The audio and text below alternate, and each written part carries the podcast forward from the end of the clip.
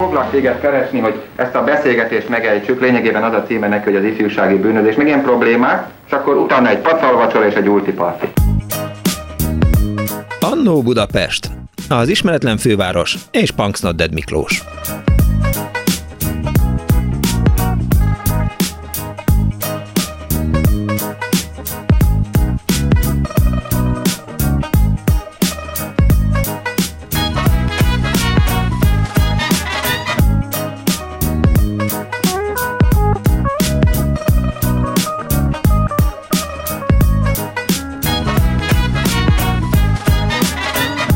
Napot kívánok, kedves hallgatók! Ez itt a Klub Rádió, benne az addig jó, nem, nem, benne az Annó Budapest ezzel a galázatos narrátorával, csak egy kicsit el, elgondolkoztam itt, mert eh, a bevezető szövegen gondolkoztam, hogy, eh, hogy azzal ugorjak neki annak a műsornak, annak a pol, azzal a polémiával, ami a fusizásról szól a, a Klubrádió Facebook oldalán, meg az Annó Budapest Facebook oldalán, vagy egy kicsit kezdjünk el beszélgetni arról, hogy, hogy ma, ja igen, tehát vasárnap délután van, úgyhogy kezdődik az Annó Budapest, ami ma a fusizásról szól, ahogy Pálinkás Fuan barátom, hogy szoktuk nevezni, a legjobb rövid film díjas, Pálinkás Fuan János ezt írta. Miénk az ország magunknak építjük, az eheti Annó Budapestet megoldjuk okosba. Punksneded Miklós második gazdasági szakember, a Klubrádió szaki a vasárnap délután 2 és 4 közt arról beszélget hallgatókkal, hogy milyen volt, mi ez a zene? Annak idején. Dániel, ez mi? Hogy milyen volt annak idején a fusizás világa, illetve csak akkor beszélget, ha van kivel, azaz, ha önök felhívják őt. Várjuk a történeteiket, a maszekoló szakikról, a céges kocsikkal történő fuvarokról, arról, hogyan alakították át a munkahelyen a GMK, a gazdasági munkaközösséget, vagy hogyan alakítottak, hogy megéljenek, illetve az is érdekes téma, hogy ez mennyire van köztünk jelenleg is, mert ha valamit, a fusizást biztosan sikerült átmenteni az átkosból. Mi volt, Dániel, ez a, ez a, ez nagyon furcsa dolog, ami történt itt? Ezt magyarázd meg, kérlek hogy uh, hogyan sikerült megbicsaklatani a műsort. Gondoltam, hogy ilyen drámai uh, beköszönést uh, szeretnél a műsorodba, ezért alá segítek valami zenével. Egyébként, hogyha már ilyen rövid filmdíjas alkotást emlegettél, akkor szerintem jobban illik hozzá, mint az intro zene. Tehát nem értékeled a művészetet nem, eléggé. Nem, mert hogy, hogy ez a dráma, ez most így hirtelen nem értettem. Tehát azt hittem, hogy máshonnan szól, vagy én haluzok. Ilyenkor azért ezt mindig egyeztessük meg. Tehát azért a műsorbizottsággal már összeül. A, valaki azt mondta, hogy egyébként ez a, ez a zene hogyha ilyenre mondod el, ha beköszönöd, beköszönődet, Igen? akkor az ilyen kifinomult ízése van. De jó, tök Valószínűleg jó. ezért nem szereted, de hogy de alapvetően szerintem... Értem, hogy poén volt, csak... Po- poén volt, ja, ez nem, nem.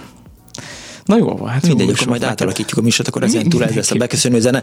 Szóval eh, hívjanak, eh, vagy írjanak SMS-t a 24 06 3 vagy a 24 07 as számon hívhatnak bennünket. Eh, Balogh Kármán veszi föl a, a telefont, és eh, írhatnak persze SMS-eket is a 06 30 30 30 3-ra. Nagyon érdekes játékot indított Kardos Józsi, aki egyébként a háttéranyokat szokta szolgáltatni és összeszedni nekem.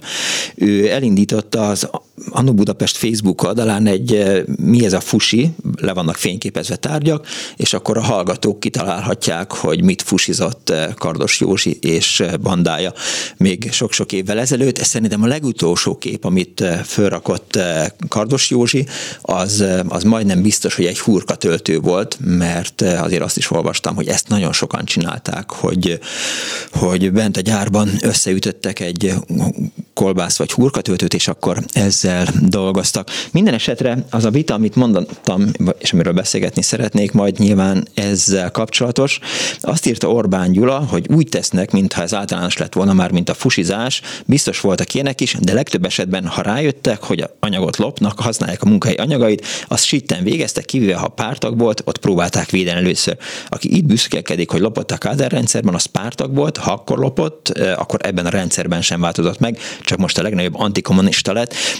Fura megközelítés ez, és azért jó, hogy, hogy Kardos Józsi összeszedett nekem cikket, mert bizony nem magyar találmánya a fusizás, és ahogy néztem, még a, a 2000-es évek utáni Ausztriában is egy, egy jelentős probléma. Ez a második gazdaság, vagy ez árnyék gazdaság, vagy ez a fekete gazdaság, tehát nem jellemzően magyar ügyel állunk szóba, de biztos, hogy, hogy vannak olyan dolgok, és hát erről kellene, hogy, hogy szóljon a műsor, hogy ki mit tekintett fusizásnak, vagy mondjuk a, a főnökeik, önöknek, a, a, kedves hallgatók, a főnökeik hogyan tekintettek erre szigorral, vagy elnézték, vagy úgy voltak vele, hogy, hogy hát mindenki fusizik, ő is fusizott volna, ha lett volna rá egy kis lehetősége.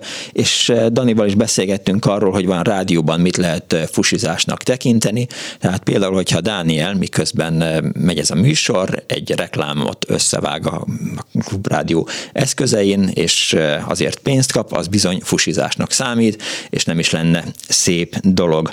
Minden esetre Vámos János azt írja, kedves Miklós, nos, én is fusiztam még 1970-ben, amikor katonai műszaki főiskolai hallgató voltam, a szüleim betegek voltak, és, én ilyen, és igen kevés volt a jövedelmük. Ám volt egy barátném a 9. keletben, akinek az édesanyja harisnya szemfelszedéssel foglalkozott, gyári géppel. Az viszont igen drága volt, így a szükséges elemeket legyártottam a főiskola műhelyében, a motort és a trafót, meg a dobozt elkészítettem. Így már a boltból csak a harisnya szemfelszedő tűt kellett beszereznem. Az anyukám éveken át javította a gépemmel Ózdon a kerekhelyi hölgyek harisnyáit, ezen kívül javítottam éveken át én a környék televízióit, rádiót, és még hagyományos mosógépeket is. Például tekercseltem mosógépmotort, amelyhez a húzat az ózdi kohászati üzemekből tudtam beszerezni. Üdvözlettel Vámosi János. 24 06 95 3, 24 07 95 3. Ha önöknek vannak ilyen történeteik, akkor eh, ne resteljék, és eh, hívjanak, és beszéljük ezt meg, de persze jó idő van odakint, nagyon ronda köd volt egész délelőtt, tehát ha most kimentek, az is teljesen érthető. Aztán azt írja Duka István, hogy sajnos én 26 körül voltam, amikor véget a szocializmusnak, pont amik, akkor, amikor én is kidőrsölődtem, hogy a közösből hogyan lehet építeni házat, nyaralót, kerítést, ugyanis ha valaki építkezésen dolgozott, mindent meg tudott szerezni potom pénzért, és erre természetesen megérkezik Orbán Gyula a válaszsal. Én 66 éves vagyok, és azt mondom, azt tudta ezt lopást megúszni, aki pártag vagy munkásőr volt. Én abban éltem, és nem loptam. Hogy lehet ilyen, de akkor is több volt a becsületes ember ember. Apám a szemétből szedett ki egy rozsdás szivattyút otthon, felújította, feljelentették, meghurcolták. És Ivan Csikéva is hozzászólt, ez az vitához. Szerintem a többség nem lopott, de létezett és volt fusi, beszélni kell róla. Te pedig ne gyere a filozófiával, hogy az most is lop, és hogy büntetek, mégis működött a rendszer. Arról beszélgettünk a szerkesztővel, Ára Brigitával, hogy ki lenne a legilletékesebb, tehát amikor készültünk a műsorra eh, megszólalónak, eh, nem próbáltuk utalérni Bezsenyi Tamást, akinek a Metszetek című eh, folyóiratban 2012-ben jelent meg egy nagyon fontos tanulmánya a fusizásról. Kisdedet álmodik a vasentő az ércformákba, a Kádár korszak munkásai közötti együttműködés a fusizás révén a dolgozatnak a címe. Szóval Bezsenyi Tamással szerettünk volna beszélgetni, csak nem sikerült össze rántani ezt, és eh, még azon is gondolkodtam, hogy, hogy van-e olyan közgazdász, aki adott esetben le tudja vezetni, vagy el tudja magyarázni nekem, meg önöknek, kedves hallgatók, hogy, hogy jó volt-e ez eh, mondjuk a, a rendszernek, vagy, vagy egyáltalán kinek volt jó. Nyilván jó volt eh, adott esetben annak, aki olcsóban tudott megjavítatni valakit, jó volt annak, aki ezt meg tudta javítani, és hát nyilván mondjuk, ha a gelkát tekintjük, akkor a gelka nyilván nyilván bajban volt emiatt, de ha valaki ezt jobban látja, akkor ő se legyen, ő se tétovázon. Szóval Bezsinyi Tamás azt írja a dolgozatában, amíg az első telefonáló megérkezik, hogy a Kádár korszak gyári munkásaival foglalkozó történeti munkák leginkább egyes üzemeken vagy egy-egy településen keresztül mutatták be és elemezték a dolgozók hétköznapjait. Az alábbi írásomban ugyanezt az utat kívánom követni, csak a Csepel autógyár munkásairól kívánok beszélni. Egyfelől azért, mert a szakirodalom alapján igazolva látom Kemény István nézetét, Kozák Kemény 1970, illetve Kemény Kozák 1971, miszerint korán sem egységes, hanem gyárak szerint elkülönült és változó képet adó munkásságról beszélhetünk akkor szakban. Másfél témám az üzemi munkások fusizása, ha bár országos szinten megfigyelhető volt, de ország részenként eltérő lehetőségekkel valósult meg. Kezi írását tehát Besenyi Tamás, és egy közcímmel rukkol elő. Elvtársa csákányt ellopta valaki, a munkások fusizása, illetve annak fogalmi problémái. Azt is kérdezte tőlünk, vagy tőlem az egyik hallgató a Facebook oldalon, hogy akkor ez most jó alkalom lesz arra, hogy, hogy kiderüljön, hogy mi a különbség a, a maszek és a fusi között.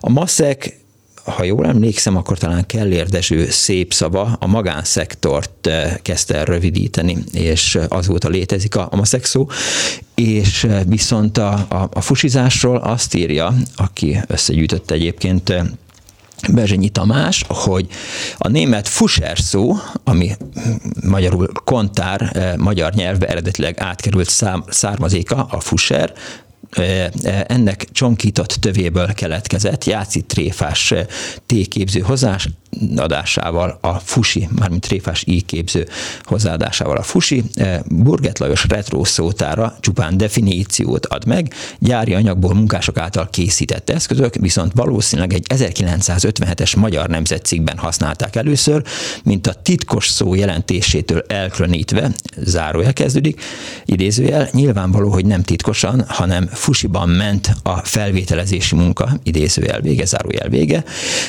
1958-ra a kifejezés igésítése, igésítése, például Fusiznak nyomtatásba került ugyanazon újságban. Jelentőségét mutatja, hogy a szó 1957 végi Ludas ki magazinban már megjelent az egyáltalán nem szégyenlős dolgozó Fusi Zoltán érték, tehát a szójáték, Fusi Zoltán, aki elvállal minden szakmába vágó munkát, pontos kiszolgálás, szolid árak mellett. Szóval fusizásról kellene beszélnünk ma, hívjanak és meséljenek. 24 06 95 3, 24 07 95 3, illetve 06 30 30 30 95 3, és csak ezt tudjuk, azt írja a szó, írja egy hallgató SMS-ben, hogy a fusi szót a kontár jelentésű német fusser szóból, igen, ezt írja a kedves hallgató, és magyarosítottuk, ebből lett azaz elfuserált szó is, írta JM. Köszönöm szépen. Szóval és természetesen, tehát most eh, lehet azt mondani, hogy, hogy, hogy mindenki gazember volt, aki, aki fusizott, de aztán rájöttem, hogy én is az életemnek egy szakaszában véletlenül fusiztam, mert hogy, hogy abban a gyárban, abban a, abban a nagy áruházban, ahol dolgoztunk kirakat rendezőként, ott időnként előfordult, hogy, hogy a, a műhely eszközeit használtuk egy-egy maszek munka kivitelezéséhez, és ez bizony fusizásnak számít és ahogy visszaemlékszem, akkor így megpróbáltuk eltitkolni ezt a főnök elől, tehát amikor megérkezett a, a másik gyárból, akkor eldugtuk az asztal alá, meg mondtunk valamit, hogy ez mihez tartozik, de azt hiszem, hogy, hogy nem örült volna, ha, ha fusisztunk volna. De tényleg kérdés az, hogy, hogy hogyan viszonyultak ehhez adott esetben a munkahelyi vezetők. Vagy kiderül majd, vagy nem. Addig pedig egy könnyű zenei felvétel. Jött a doktor a messzi Balatonról, milyen partit adtak elkezdte. A cicámmal mentem, úgy voltunk ketten, nem ismertünk egy lelket sem, csak a házigazdát, szép lány volt a szár, körbe vezetett, bemutatott, az egyik fele részeg, a másik fele tépek, hamar meguntam a fejeket ott a házi buliban a Balatonon, házi buliban a Balatonon, házi buliban a Balatonon, házi buliban a Balatonon, meg azzal a vitám, hogy kikazzanak melyik ágyokon A két személyes ágyat akarja magának, meg valaki másnak ráhagyom Elfogyott az ital, a mulat se kihal, a cicámat aludni letettem. Hát nem maradt más villanyoltás, de nem volt álom a szememben. A házi buliban a Balatonon Házi buliban a Balatonon Házi buliban a Balatonon Házi buliban a Balatonon. Úgy volt az ágyam, hogy heten vagy hányan aludtunk ott. Egy helyen A lábamnál fekvő ágyom, meg kettő. A lány, aki kérte, hogy ez legyen És a másik meg épp az iménti szél Házigazdánk a szendele áll Hajnali három, nem jön az álom. Kettejükre sem, tele már merő Leszbikusok, ajajajajaj Leszbikusok, leszbikusok, ajajajajaj Leszbikusok, leszbikusok, ajajajajaj Leszbikusok, mert ők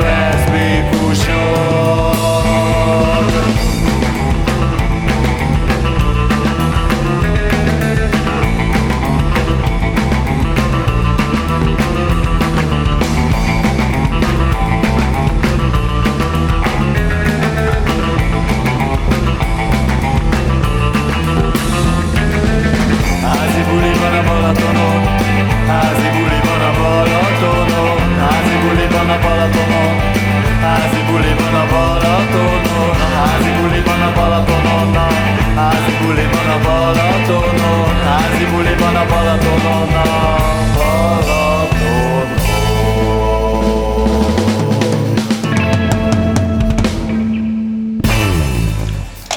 24 de hát önök tudják a számokat. Liszka Erzsébet is hozzászólt, hogy ez egyébként egyéni morál kérdése, én nem kategorizálnék, hanem általánosítanék. A fusi ennyire nem volt nyilvános, és apró cseprő dolgokat vittek, például a takarítónő a WC papírt, titkárnő a géppapírt.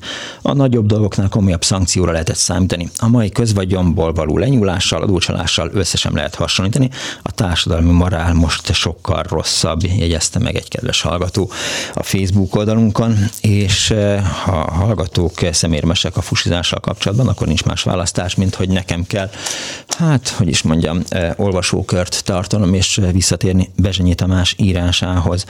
A Csepel autógyár egykori dolgozóval készített interjúk és levéltári anyagok alapján arra keresem a választ, hogy a munkások a propaganda által gyakorta hangoztatott, téged a gyár magadnak építed jelszót, miként valósították meg. Milyen fajta informális út volt alkalmas a törvényi vagy rendeleti szabályozás kikerülésére, vagyis a fusizás végrehajtására. Ennek kifejtése lehetőséget ad arra, hogy bemutathassam, az önös érdekét néző fusizó munkás képe valójában kritikátlanul megmaradt, miközben a fusizás társadalmi feladatban végzett, szintén önérdeket is szolgáló munkához is kapcsolódott. Leginkább viszonossági alapon saját környezetük élhetőbbé tétele érdekében a gyári munkások hajlandóak voltak például a községek, települések utcáinak betonozására. Alkodalmakhoz, disznóvágásokhoz szükséges eszközök előállítása és beszerzése hosszú távon is megérte a dolgozóknak a fusizás kockázatát. Így a kiépülő politikai rendszer eleinte hiányzó és a 60-as években is rosszul működő szociális rendszerét pótolták ki saját lehetőségeik szerint. A fusit úgy definiálom, írja Bezsnyi Tamás, mint a dolgozóknak a hivatalos munkadeje ideje alatt, illetve azon túl végzett munkáját, és az így előállított terméket, mely saját családi vagy baráti használatra készült. Egy hosszabb idézet segítségével szeretném megmagyarázni, hogy mi a különbség a fusizás, a maszekolás és a lopás között. Idézővel kezdődik eh, kurzívval. KL a hármas üzemben dolgozott, villanyszerelő volt. Olyan transformátorhoz jutott, ami a 220 voltot leredukált a 24 voltra.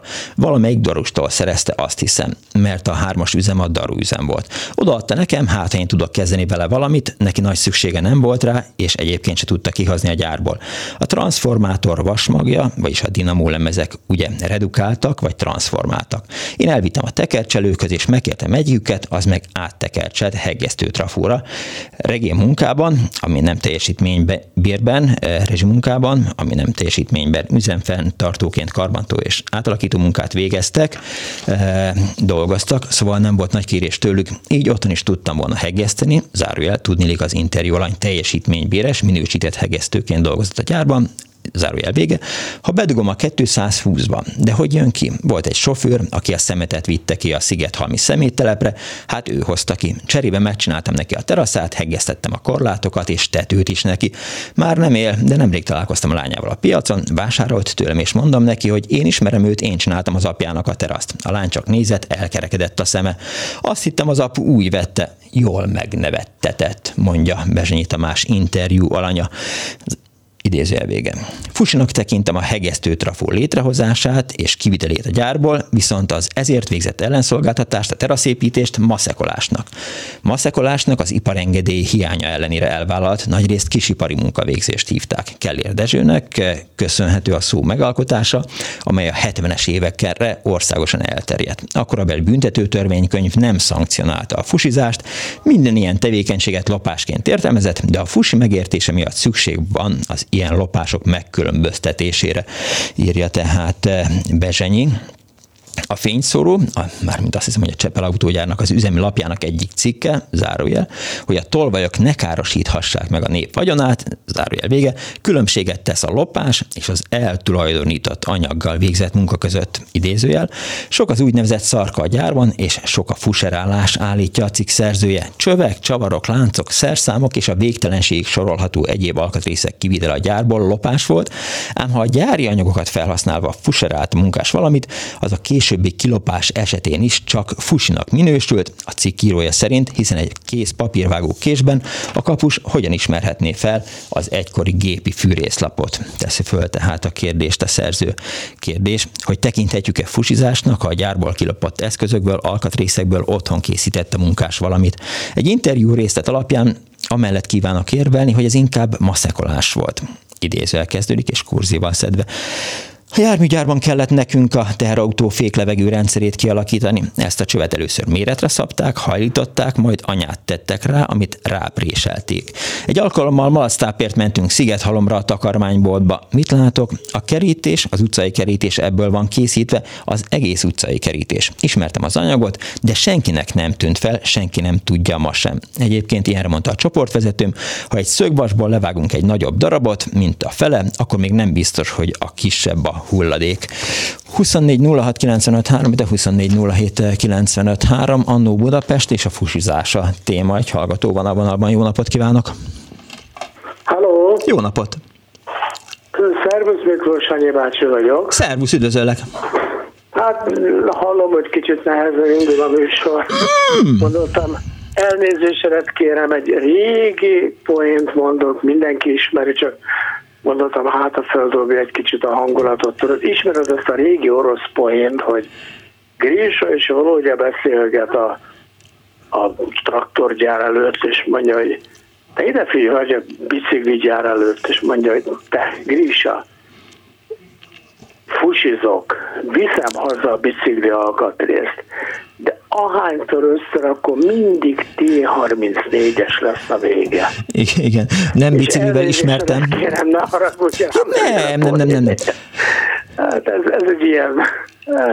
De egyébként így működött ez az országban sok helyen. De, de úgy látszik, hogy még nem derült ki, tehát most nem lehet a, a műsor első fél órája után eldönteni, hogy, hogy a, a hallgatók szemérmesek, vagy nem fusiztak, vagy úgy vannak vele, hogy, hogy ez nem téma, és nem büszkék rá, és nem szeretnének róla beszélni. Mind, mind, mind, mind lehetséges. Az egyik hallgató nagyon kedves SMS ír. Rossz a témaválasztás, rossz a témaválasztás, szegény műsorvezető. Hát, nagyon nem, jó egyébként a téma, alig várom, hogy jöjjenek a jó kis poénos dolgok. Hát egész ország fusizott, hát én benne éltem. Figyelj, aki hozzáfért, meg olyan helyen volt, mindenki csinálta, csak úgy látszik, szemülmesek vagyunk. Biztos, hogy erről van szó, de, de mondom, elfogadom azt. Vagy hát jó idő van, sétálnak az emberek. Hát, az is lehet. Figyelj, tehát én nagyon szívesen olvasok a hallgatóknak, elmondom, hogy miket írtak SMS-ben, meg a Facebookon, aztán ha telefonál valaki, telefonál, valaki küldött nekem egy cikket, ami egy élet és cikk, csak azt nem tudom megnyitni, mert hogy előfizetéses, úgyhogy nem fogom tudni, hogy, hogy mi van benne. Na mindegy. Oké. Okay. Köszi, viszont hallásra, szervusz! Kérem, ez egy nagyon régi poén, mindenki ismeri, de nem Igen, én, én, azt hiszem, hogy varrógépként ismertem, hogy varrógépet hát, akar hazavinni, aztán tank lesz belőle. Mindenféle van, persze, millió van. A lényeg a, a vége, hogy vagy tank, vagy géppisztoly, vagy mit tudom én, valami jön ki belőle.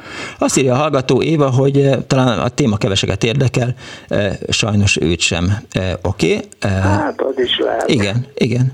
Kedves Miklós, lehet, hogy később lesznek telefonálók, de most először érzem azt, hogy igen, tehát ez volt az Éva SMS-ének az eleje.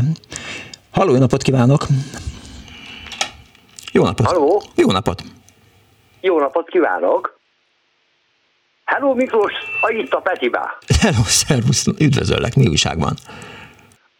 A fusizásról szeretnék neked egy érdekes történetet mondani. Hallgatlak. A, még középiskolás koromban fusiztam egy kicsit.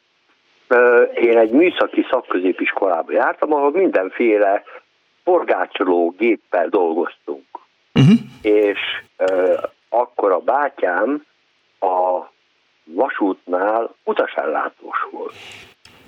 És arra kért, hogy csináljak neki fémből egy három centes povarat. Aha. És ez azért volt szükséges erre az eszközre, mert a utasellátó kocsiba forgalmaztak sört. Igen? Barda sört. Na most azt úgynevezett szóval úgy csinálták, hogy és, ja, és volt még kóla is a, a lehetőségek között, csak azt a vendégek meg nem adtak, mert azt arra használták, hogy fölbontották a sört óvatosan, és egyharmad rész, vagy egy negyed rész kólát tettek bele. Uh-huh. Viszont a kupakot egy három centes pohárral ja, lehetett, azzal lehetett visszaütni. Visszanyomni a, a perelet, viszont, hogyha ellenőrizték őket, és találtak egy három centes poharat, az tiltott mérőeszköz volt, mert rövid italt nem szolgáltak fel a, a utasellátónál. Úgyhogy én igaz, hogy ilyen tanári segítséggel, mert szólnom kellett, Aha. hogy valamit csinálnom kell, különleges dolgot, és akkor még segített is a tanár úr, hogy megfelelő anyagot tudjak választani az úgynevezett hulladékból, mert tényleg nagyon sok dolog, dologgal foglalkoztunk ott, és ugye egy belső kúpos dolgot kellett csinálni, ami hasonlított a pohárra, szépen megmértük, a, hogy megmértem a, a paramétereket, azt is tudtam, hogy körülbelül hol kell lenni a, a, a kúpnak, ami... Mm, teljesen tiszta, értem, ja. Na, szóval, és, és megcsináltam, és nagyon jó jövedelmet, mert akkor nekem a havi a zseppénzem 100 forint volt. És azt hiszem 3 vagy 400 forintot kaptam ezért. Ennek nem te voltál igazából a kárvalótja, és nem is az iskola, hanem nyilván azok, akik barna sört próbáltak vásárolni. Mondjuk azon gondolkodom, hogy, hogy ha nem lehetett 3 centes mérőeszköz, akkor azt a 3 centes mérőeszközt, azt minek álcázta a, a rokon? Hát miután nem pohár volt, mert nem volt alja. Ja, ja. ja értem, tehát akkor bármi lehetett, a kulcstartó. Fél, Fém, fémből volt, uh-huh. tehát még csak nem, nem is hasonlított mérőeszköze, úgyhogy ö, ott el volt a, a, a pult környékén, akár zsebbe, akár bárhol, és ö, nem derült az ki, hogy ez egy megfelelő célszerszám. Ja, értem. Köszönöm szépen! Nagyon szívesen Viszont köszönöm én is, hogy meghallgattál. Azt írja a hallgató, SMS-ben egy barátom mesélte, hogy amikor behoztak valami eh, hifitech technológiát az üzembe, megmondta a főnök, hogy egy hónapig bárki eh, fusizhat, legalább így megtanulják kezelni, aztán persze később is fusiztak, csak eh, sokkal diszkrétebben. Korabeli alapíts, egy másik hallgató írja, áll a fusizó a mosógépgyár fegyelmi bizottsága előtt, és bevallja, hogy akárhányszor próbált összerakni az otthoni gépet, Eh, hazavitt alkatrészekből mindig valami gépágyú lett. Igen, ez annak a viccnek egy másik eh, verziója, amit eh, a Sanyi bácsi mondott, vagy Sanyi bácsi, Gábor bácsi, Sanyi bácsi, vagy most nem is tudom, hogy melyik bácsi, de minden esetre bácsi volt. Halló, jó napot kívánok! Szervusz Miklós, László vagyok. Én vagyok a vonalban? Igen. Halló? Itt vagyok, igen, igen, te vagy. Jó, jó, köszönöm. Én nem személyes példával szolgálnék, vagy arra terelném a témát, csak egy-két kérdést tennék föl. Tegye. Azt szeretném, hogy ez a fusizás ez nem menjen át pejoratív irányban, már mint az úgynevezett fusizó dolgozó emberek dolgait illetően. Tudnék, nagyon magas, alacsonyak voltak a bérek. Ezek az emberek velem együtt, de inkább, hogy, hogy ne is személyes példa legyen, végig dolgozták a 8 órájukat, vagy akár hány órájukat az adott munkahelyen, és azért, hogy esetleg egy kis trabantot, vagy a gyereknek, vagy tehát kiegészítsék a jövedelmeiket, ezért próbáltak. Hiszem, ezt második gazdaságnak is hívták annak idején, és nem mindig arról szólt a fusizás, hogy a gyári műhelyben a gyári anyagokból, a gyári villanyalot hegesztettek, barkácsoltak, hanem átöltözött, fölült a buszra, hazament a kis falujába, és a Mariska néninek, a Pista bácsinak, meg a Tótiknak elkezdte szerelni, vagy építeni a házát, vagy ha rossz autója volt, akkor az. Tehát gyakorlatilag egy csomó időt a szabad idejéből, az energiáját, az erejét, az egészségét abba pumpálta bele, hogy anyagilag egy kicsit, nem azért, mert ő most olyan csúnya gonosz bácsi volt, és ő, ő, ő nyerészkedni akart. Egyszerűen kicsit jobban akart élni, vagy, vagy céljai voltak, megkérdezem, az orvosok, akik a kórházakban, a rendelőintézetekben a, az állam pénzén, vagy a kórház, vagy az FTK a társadalombiztosítás pénzén gyakorlatilag magánrendeléseket az anyá csináltak, az anyámnak a fogsorát a faluban, ahol éltem, a, a napi rendelés után a, ugyanabban a rendelőbe, ugyanolyan körülmények között jó pénzért megcsinálta a doktor úr, és ezért plusz díjazást kapott. Hát az egészségben különösen, tehát nyilván a, a nőgyógyászok, szülésznőgyógyászok, azok különösen tehát, hogy, hogy ez épp amikor beszélgettünk Hardi Mihályjal a, a mai témáról, akkor, akkor került szóba, hogy az egész egészségügy, tehát a, a rendszer az, az így működött, hogy, hogy a kórházban kezelte a, a kinti betegeit a, a nőgyógyász. Vagy még mindig így is működik.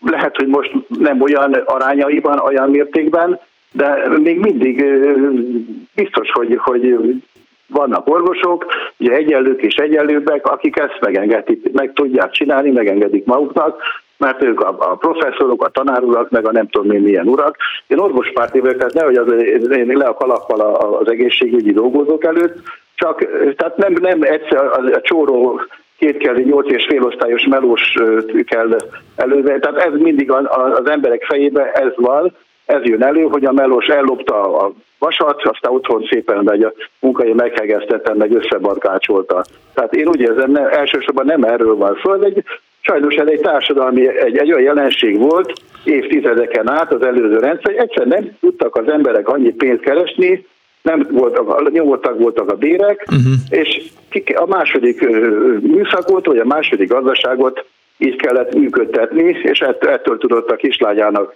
a kollégiumban kicsit jobb zseppénzt adni, és a többi, és a többi. Az apám is, én Baracsony nagyon nőttem föl, meló után mentek föl a hegybe, és, és ott kapáltak, meg szülőt műveltek, és elment a, gyakorlatilag annyit dolgozott szegény, mint az állat, azért, hogy mi gyerekeknek nem éheztünk, nem voltunk olyan szegények, mint ma itt a, a, a Budapest közepén, ugye nem áll senki sorba a Blaha január másodikán négyes sorba 100 métereken át az ingyen kajáért, Európa közepén, Budapest az ország közepén, agyrém, ilyen szegénység nem volt, de ahhoz, hogy nem maradjon le a többi gyerektől, most te is apa vagy, szülő vagy, nagyon jól tudod, hogy, hogy ennek milyen ára van, hogy az ember gyerekét tanítatja, és megpróbál eleget tenni azoknak az elvárásoknak, amit egyszer rákényszerít a, a társadalom, azok a, a Igen helyzetek, ami, amit, amiben benne élünk. Igen, igen.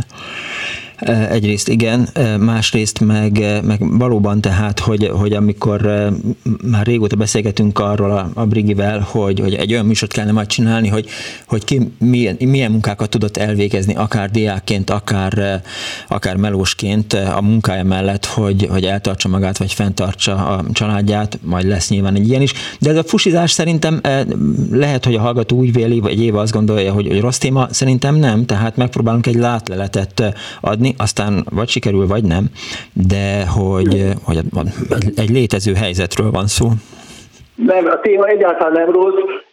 Egy mondatot még hozzáfűznék, vagy, vagy megjegyeznék, hogy igazából a fusizássá az, az, tett, az tette a fusizássá, hogy úgynevezett illegális volt. Ugye az úgynevezett zsíros maszek, ő, ő, ő adózott, ő egy, egy legálisan működő szakiparos, vagy most lehetett az magánorvos is, most teljesen mindegy, hogy honnan merítjük a, a példát, de a, a fusizó ugye ő egyszerű alkalmazott volt, akár orvosként, akár tanárként, ugye, mert tanárok között is volt, aki fusizott, úgyhogy a gyerek meg matek korepetálta, és a többi, és a többi, mindannyian tudjuk. Tehát az illegalitása, hogy nem volt bejelentve, nem fizetett adót, nem bla bla bla, bla tovább, ami ugye ezzel jár, járt akkor is, a, a úgynevezett hivatásos maszekolók és a, a fusizók. Szerintem csak ez, ez tette, ez, tehát ez a különbség, ha nagyon hivatalossá, meg, meg olyan, olyan kategorikussá akarjuk tenni ezt a két dolog összehasonlítását. És ha majd tovább megyünk? Nem is,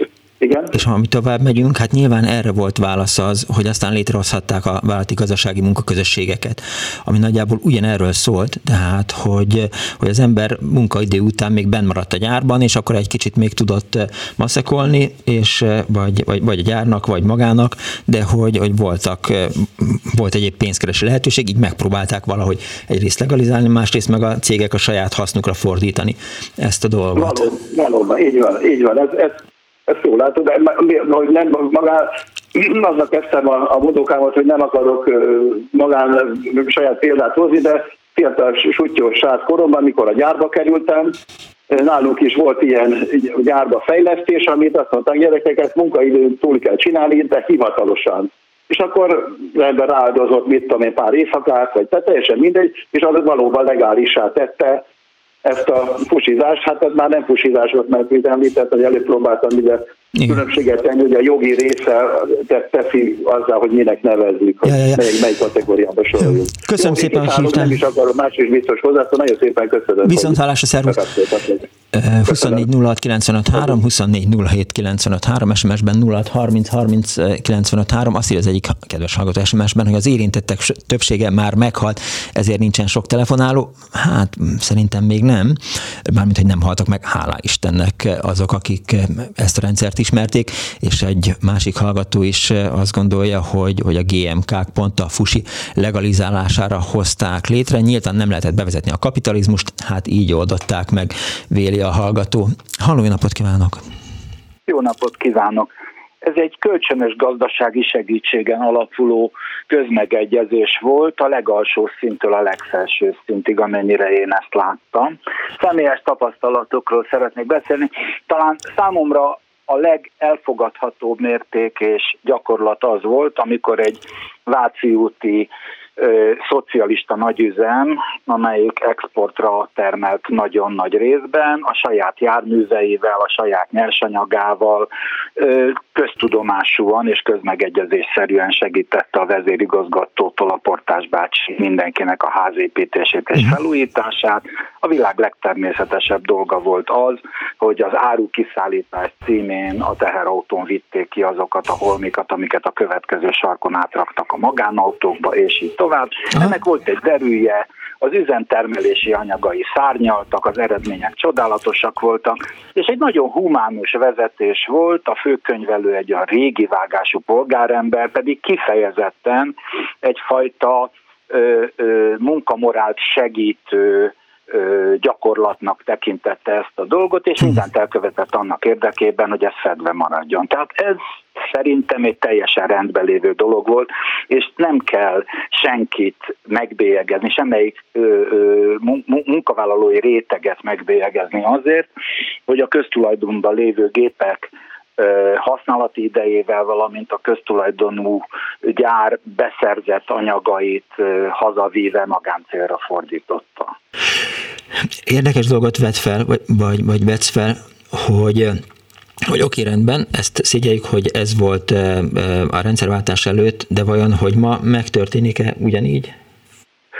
Érdekes, mert a, a, a gangsterváltást követő első években egy Tisztánpullon privatizált korábbi állami üzem, talán konzervgyár, én nem tudom pontosan, hogy mi volt ez a cég, személyes hallomásom, hogy az új tulajdonos az első már tisztán vezetése és tulajdonában végzett eredményes termelési év után egy évvégi ünnepséggel szeretett volna köszönetet mondani a dolgozóknak, akik oszposz ugyanazok voltak, a, a, akik ott korábban is működtek a köztulajdonlás idején, és egy kiváló pesti catering szolgálatot kért fel arra, hogy egy nívós vacsorával és ebben egy beiktatott kultúrműsorral szórakoztassák a jelenlévőket, akik egyébként ajándékcsomagot is kaptak. Tekintve arra, hogy az üzemi konyha néhány alumínium esztáig és műanyag tányérok kivételével nem tudott erre a vacsorára felkészülni, a kéterer vitte magával az anyagokat. És érdekes módon az a szemlélet, miszerint ami a cégé az, az, az a miénk, a, az evőeszközök 70%-a tűnt el a visszaszámláláskor, mert tetszett a, a résztvevőknek, akik még tudatukban nem készültek fel arra, hogy ez már egy másik világ. Ha ez válaszolt a kérdésre. Igen, igen, nagyjából igen. Köszönöm szépen. Viszont hallásra. Viszont hallásra. Azt írja a hallgató SMS-ben, az egyik hallgató, hogy egy, egy vicces fusizás. E, e, diákként egy belvárosi lakás felújításán dolgoztam. Megszólított valaki, hogy látja, hogy lefelé üres kézzel megyek, van valami, valami anyagot kellett felhordanom, már mint a hallgatónak a harmadik emeletre, a második emeletről, hogy nem hordanám-e föl, le, le tőle a sitet, megegyeztünk, írja a hallgató, igen, tehát, hogy oda-vissza is hasznos volt. Azt írja Sikító Fűrész, e, két nem tipikus fusi, a főorvos úr a kórház infrastruktúráját használja a gyógyításhoz, és a magánrendelőben veszi fel érte a pénzt annó és ma is. A másik, amikor az egyetemi oktató az egyetemen magántanítványt vállal vaskos pénzért, aztán jól le is vizsgáztatja annó ma. Bocs Miklós, nem azt mondtam, hogy rossz a téma, csak kevés csak kevesebb embert érdekelhet. Nem akart, nem bántotta meg, Éva, erről szó sincsen, tehát nem. A Dani meg tud bántani, de, de hát azt nem is mondom meg mivel. Halló, jó napot kívánok! Szervusz Miklós, Horváth Péter vagyok. Hello, Péter! Szépen én, én fényképész voltam, és az életem egyetlen munkahely 1972 és 76 között, a, meg volt ilyen, hogy Kové és Gépipari Minisztérium annak idején, annak a fotostúdióban volt, és én maszekoltam is, és fusiztam is, tehát mind a, mind a kettő. Tehát amit azt nevezzük, hogy maszekolás, ugye, az nem az, hogy, hogy én egy magánszektort üzemeltetek, mint kisiparos, amit csináltam ugye 76-tól, uh-huh. hanem mhm. egy maszeknak én bedolgoztam. Tehát amit az előbb mondtál is a felolvasásodban, hogy minden hétvégén elmentem fényképezni vidékre, és reggeltől estig családokat fotóztam, és ezért kaptam pénzt attól a maszektól. De hát én soha sem voltam bejelentve, én ott dolgoztam a fotostúdióban, tudod. Na most viszont utána, amikor hazamentem, a fék képeket előhívtam, ezek fekete-fehérek voltak még annak idején, az úgynevezett nyers képeket, ami 6x9-es fényképek voltak annak idején, ezeket vitték ki utána az üzletkötők a családokhoz, hogy válogassanak a ügyfelek, hogy mit szeretnének majd nagyítani. Uh-huh. Azokat viszont ezrével otthon laboráltam le a, le a lakásomon, tehát ahol laktam, és hajnalban kérlek szépen egy sportáskával a metró, az őrsezét téri metrótól be a Blahalújza térig vittem, folyt ki a víz belőle, ott nézték, hogy mi folyik itt a, a táskából, és reggel fél hét és fél nyolc között, tehát a munkaidő kezdete előtt az óriás dobszárítókon igenis megszárítottam a, ezeket a képeket fényesre. Tehát ez volt, ez volt a fusizás, hogy úgy mondjam. Ugye? Tehát a maszekolás az, amit este csináltam otthon, és a fusizás az, az, az amit a cégnek a dobszárítóján csináltam. Ugye jól mondom körülbelül. Igen, Igen pontosan. Na most kérek szépen, egyszer egy főosztályvezető ott a rám szólt, bejött reggel 4 8 hogy mit csinálok én itt, akkor rövid úton elküldtem a fenébe, tényleg megtettem, a dolgozók tudják igazolni annak idején a, a kollégáim, azért is mondom be pontosan a, a, a céget, hogy hol voltam, és semmi bajom nem lett belőle az ég a világon. Az is igaz, hogy a kollégáim az, az, azért viselték, tehát ilyenkor előszokott jön, hogy irítség. De azért nem volt irítség, mert végsősorban, amikor voltak ilyen értekezetek, hogy fizetésemelés, én mindig föl első hogy én nem kérek fizetésemelést, adjatok másnak.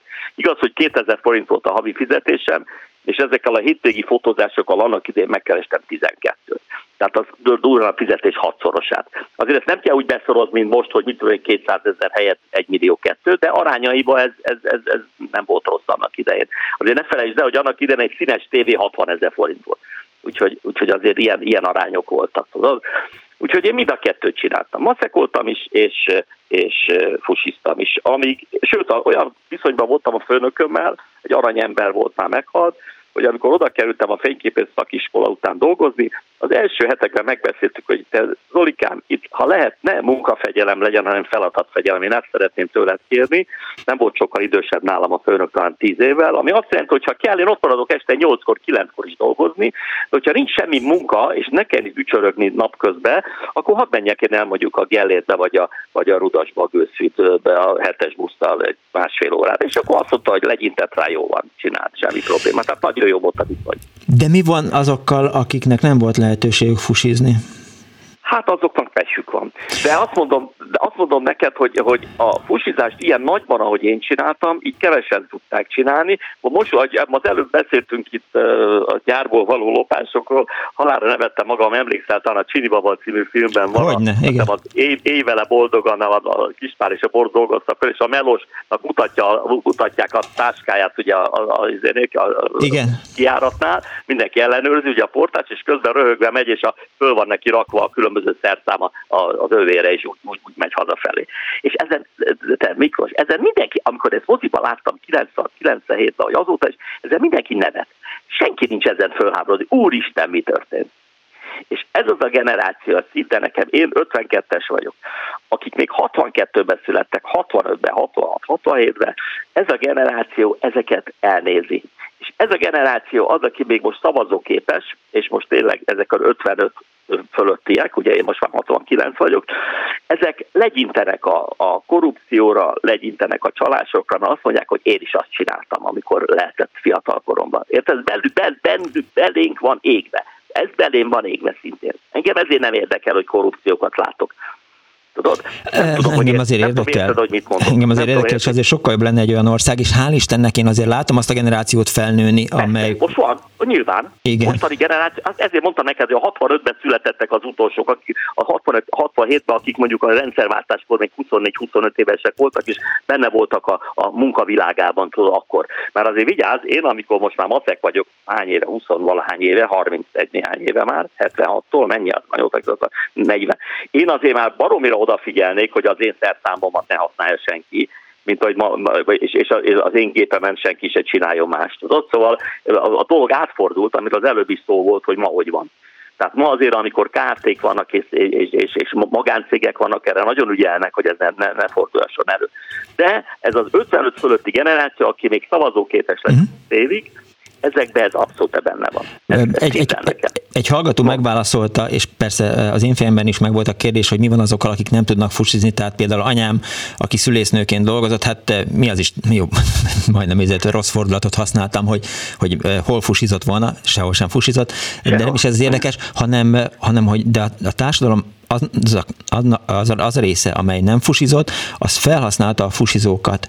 Tehát, hogy, hogy hozzánk kijöhetett mondjuk egy, egy tévészerelő megcsinálni feketén a tévénket, tehát, Igen. hogy az idézővel kezdődik, alkalmazója volt a, a, a fusi iparágnak talán, de lehet, hogy Persze, nem. mert ki megcsinálta a tévédet, és azt mondja, hogy figyelj, én az Orionban dolgozom, és van ilyen alkatrészem, fele áron meg tudom neked csinálni. És csak azt mondtad, hogy jó mint hogy ma is tegyük már szívünkre a kezünket, hogyha kijön egy, kijön egy ha nem, egy, ha nem a biztosítónak kell a számla, és kijön valaki valamit megcsinál, és azt mondja, uram, számlával ennyi, számla nélkül annyi, én bizony számla, de én egy nagyon romlott pali vagyok tényleg, néven címmel. Mondja, hogy én bizony számla nélkül Nincs más választás, ki kell, hogy halljunk.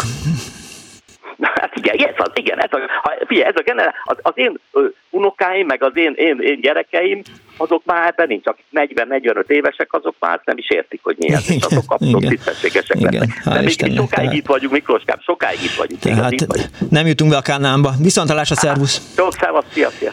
24 illetve 24 az Annó Budapest ma a fusizásról szól, hívjanak és meséljék el a történeteiket.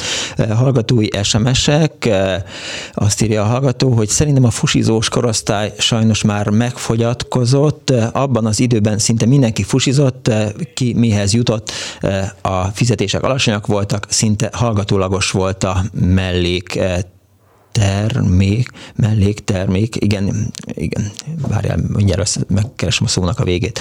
Mellék, eh, ja, mellékkereset, jó, jó, jó, csak eh, így írt a hallgató, mellékkereset idézőjeben volt, azért nem jutott semmire, és azt írja a hallgató, hogy aki nem jutott eh, ilyesmihez, annak valaki viszont biztosan, csak sajnos már nagyon kevesen vannak, akik elmondanák. Halló, jó napot kívánok! Jó napot kívánok, Szabó Judit Ágnes vagyok. Kész sokan. Én ahhoz szeretnék hozzászólni, a szereplők, akikről beszélnék, ők már tényleg nem élnek, édesapám száz éves lenne éppen idén, és a, a, az iskolai fizika tanár, a másik szereplő, akiről véletlenül tudom, hogy szintén nem él már. Aha. Én a 60-as évek végén, 70-es évek elején jártam általános iskolába. Az apám a Ganzmávakba dolgozott, és ez simán megtörtént, hogy a fizika tanár körbe kérdezett, hogy ki az, akinek, aki nek a szü, szülei olyan helyen dolgoznak, hogy hát egy-két szemléltető anyagot lehetne, és akkor apámnak ilyen volt a természete, ő irodai dolgozó volt, tehát ő személyében nem fusizott, de kiváló közvetítő volt, mert ő ismerte azokat is, akik a gyárban a fém, konkrétan dolgoznak a fémekkel, ismerte a fizikatanárt is, és én emlékszem, hogy rengeteg homorú, meg domború tükröket, meg rugókat, meg nem tudom miket, és az, arról jutott az egész sztori, már régen felejtettem volna, de egy pár hozzászólóban ezelőtt valaki mondta, hogy ez egy közmegegyezés volt a társadalomban, és ezért szólok hozzá a témához, remélem, hogy édesapám emlékét nem zaklatom ezzel se a fizika tanárét, de hát meg nem kérdezte a tanár, hogy ezt nyilván nem anyukám, meg ő készítették a paprikás krumpli mellett ezt a, a homorú, meg domború alumínium tükröket, meg rugókat, amiket aztán kézbe vehettek a lelkes tanulók, és láthatták, hogy tényleg az egyikben picikék voltunk, a másikban nagyok, és így a rugó és a golyók, nem tudom micsodák. Ugye, na most akkor ezt, ezt hova, hova tesszük? Ez annak az egész korszaknak a, hát ellentmondásossága igen. volt. igen. Hát mert, igen. mert lehetett volna, hogy nincsen homorú tükör, meg nincsen domború tükör, csak akkor a gyerekek a, a fizika könyvből, az ábrából próbálják megtanulni. Igen, úgyhogy így mondhatnánk, hogy az állam adta az államnak a, a, a dolgot az édesapám lelkes közvetítésével. Ő nagyon szeretett ilyen, elintézni ilyen, ilyen, amihez sok ember kellett, és, és ő összehozta a végén. És, és szóval, szóval tényleg volt egy társadalmi közmegegyezés. Én nem azt mondom, hogy a gazmá, gazmávakból nem kerültek ki egyéb fém hulladékok, úgy, hogy szintén valaki már mondta, hogy mekkora tárgy és mekkora hulladék az egy relatív fogalom, de, de erre kifejezetten emlékszem, hogy nagyon boldog volt a fizika tanár emiatt, hogy van egy szülő. Egyébként 20 évvel ezelőtt az, az óvodába is megkérdezték a fiam még óvodájába, 20 éve, hogy mit tudom én, milyen edény alátéthez. Esetleg véletlenül valakinek nem dolgozik-e olyan helyen az apukája, hogy ilyen faros maradék van. Mondjuk ez lehet egy magánasztalos is már.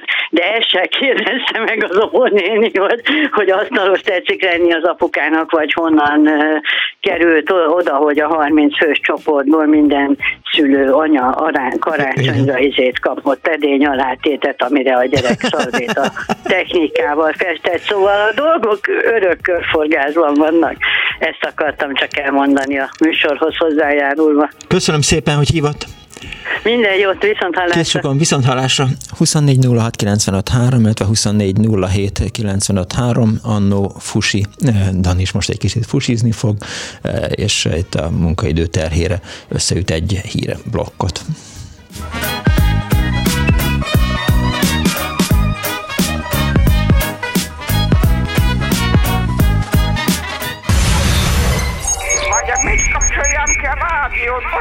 Bocsánat. Jaj, igen, jaj. igen, igen. Elnézést. Jó napot kívánok. Mert ez a kis éppen olyan jó, és éppen azt teszi, amit kell. Annó Budapest, az ismeretlen főváros és Punksnodded Miklós.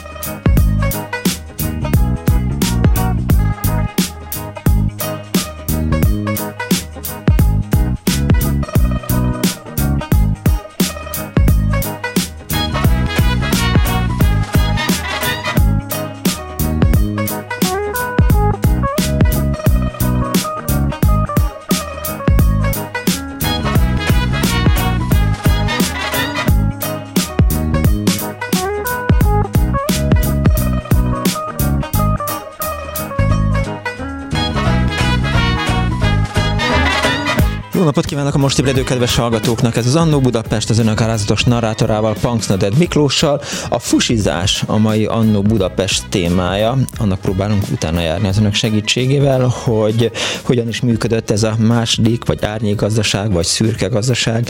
Eh, ki mit tudott fusizni, vagy ki mit nem tudott fusizni. Eh, amikor beszélgettünk még Erről pénteken akkor szóba került, hogy, amikor az M7-es autópálya elkezdett épülni, akkor hirtelen a Balaton, illetve a környékbeli ingatlanokba is azért rengeteg sok beton meg, meg építőanyag elutazott. Ha most azt mondanák, hogy akkor mindenki menjen vissza a helyére, akkor a fél Balaton az elindulna valami nagy üzem felé. Azt írja a hallgató, Annó Fusi, 0630 30 30 95 ért a hallgató, egyébként 24 06 95 3, a 24 07 95 3 számunk. A Minyarolunk terasza a Budavári Palota második világháború második világháború utáni felújítása során kibontott márványal van burkolva, nem a törmelék lerakóba ment a fuvar, írja a hallgató. Egy másik hallgató azt írja, üdvözlet mindenkinek, Fusima nincs, minek nevezzük a pedagógusok magánkorrepetálását alsótól az egyetemig. Nem ítélem el, mert nincs megoldva ma sem, hogy csak megfelelő hozzáértésű tanítók, tanárok dolgozhassanak, és ugyebár a bérből lehetetlen, meg, lehetetlen a megélésük, megélhetésük írta Erika. Halló, napot kívánok! Jó napot kívánok, Nagy Károly vagyok Budapestről. Üdvözlöm. Én a fusizó pályafutásomat eh, még az átkosban kezdtem, ebből is arra lehet következtetni, hogy nem mai gyerek vagyok, mert pillanatnyilag az életem 78. évét taposom, és hát eh, annak idején eh, egyfelől az áruhiány miatt is nekiállt az ember sok mindent megcsinálni, amire képes volt, meg hát végül is azért ez egy nagyon jó szórakozás, hogyha az embernek alkotó kedve van, úgyhogy ez engem egész életemben végig kísért, hogy mindig neki láttam bütykölni valamit. Hát annak idején még, amikor ifjú titán voltam, és családi ház építéssel voltunk elfoglalva, akkor nekiálltam hegesztőgépet csinálni, amikor a hegesztőgép elkészült, akkor nekiálltam a az ingatlanunkat körülkeríteni. Itt 66 méter vaskerítésre kell gondolni, kocsi bejáróval és személybejáró kapuval. Aztán ennek az alapját eh, betonnal kellett kiönteni, akkor csináltam hozzá egy betonkeverőgépet, és szerencsés módon az akkori munkahelyem, ahol főállásban dolgoztam, a cégnek a vezetése rendkívül humánusan állt hozzá a, a fusizásnak a támogatásához. Az teljesen közismert volt, hogyha az embernek nincs lehetősége arra, hogy legálisan megszerezzen valamit, akkor meg fogja szerezni magának illegálisan, és ezért a cégvezetés úgy döntött, hogy mindent, ami egy villamosipari vállalatról van szó egyébként, mhm. tehát mindent, ami a cégnek az anyagkészletében előfordul, a gyár dolgozói megvásárolhatják. Tehát, hogyha nekem speciál például szükségem volt egy mit tudom én mekkora darab vaslemezre, akkor a daraboló műhelyben nekem levágták azt a darab vaslemezt, és a, az anyagosztályon eh, kaptam egy számlát, és ezt a pénztárba befizettem, és vihettem haza a vaslemez, de ez vonatkozott minden más egyéb apró kütyűre is, amit a, a barkácsolás eh, folyamán eh, szükséges volt, és mondjuk boltban nem is lehetett volna megkeresni, vagy megvásárolni. Ezzel élt mindenki ott a cégnél, és úgy, úgy teljesen jól el voltunk egymással. Hát aztán további pályafutásom folyamán, mivel én műszaki végzettségű meg képesítésű vagyok, és a szerszámforgatás sohasem állt távol tőlem, Ráadásnak családi házban lakok, ahol mondjuk a lehetőségek is, meg az igények is adottak arra, hogy az ember ezt azt megbütyköljön magának pályafutásom során aztán csináltam én össze-vissza mindenfélét, például kaputelefont, amivel a lakás és a kapu között lehetett dumálni, hogyha valaki becsenget, becsengetett, készítettem faesztergát, később aztán készítettem egy elektromos kerékpárt, amivel nagyon boldogan megtettem 3500 kilométert, még a vége az lett a szerkezetnek, hogy ellopták, ezzel szakadt a, meg a pályafutása elektromos kerékpáromnak. Aztán készítettem én damilos fűnyírógépet, ami akkumulátorról működik, ezzel boldogan lehet itt nyírbálni a kertnek olyan részeibe, ahova hosszabbító kábel már nem nagyon akar elérni. És hát az utóbbi időkben az egyik dobásom az az volt, hogy megoldottam, hogy a klubrádió tőlünk 100 méteres körzetbe normál hagyományos rádiókészülékkel vehető legyen. Ez nagyon jól hangzik, köszönjük szépen, de hogy sosem volt rossz érzése, hogy, hogy esetleg a idéző kezdődik a, a népgazdaság vagyonát, vagy a nép vagyonát károsítja meg? Hát nem igazán, mert mint említettem az elején, hogy a cég, ahol a cég, azt igen. lehetővé tették azt, hogy, hogy megvásároljuk. Na jó, mondjuk hát a szerelőműhelyben az ember egy marék csavar zsebre vágott, ez mindenkivel előfordult. Nem, nem igazán volt lelkismeret furdalásom, nem, mert mit tudom én ezzel én, én ellenpárba tudom állítani azt, hogy, hogy tudtam, hogy a, a, hozzánk pár száz kilométerrel odébb az emberek a többszörösét keresik annak, mint amennyit én keresek, és bármit meg tudnak venni, akkor én meg most egy marék csavarral miért ne tegyem boldoggá magam. Ha valamit nem tudott megoldani legálisan, mondjuk jó, maga mindent el tudott készíteni, a 60 méteres kerítést, meg a, meg a betonozást, mindent, de nyilván volt olyan probléma, amihez más ember kell, segítség kellett. Volt ilyen? Volt ilyen, hát, hát például amikor a családi házunkat építettük, ez teljesen házilagos kivitelben készült, tehát rokonok jöttek, segítettek, természetesen pénzt is kaptak.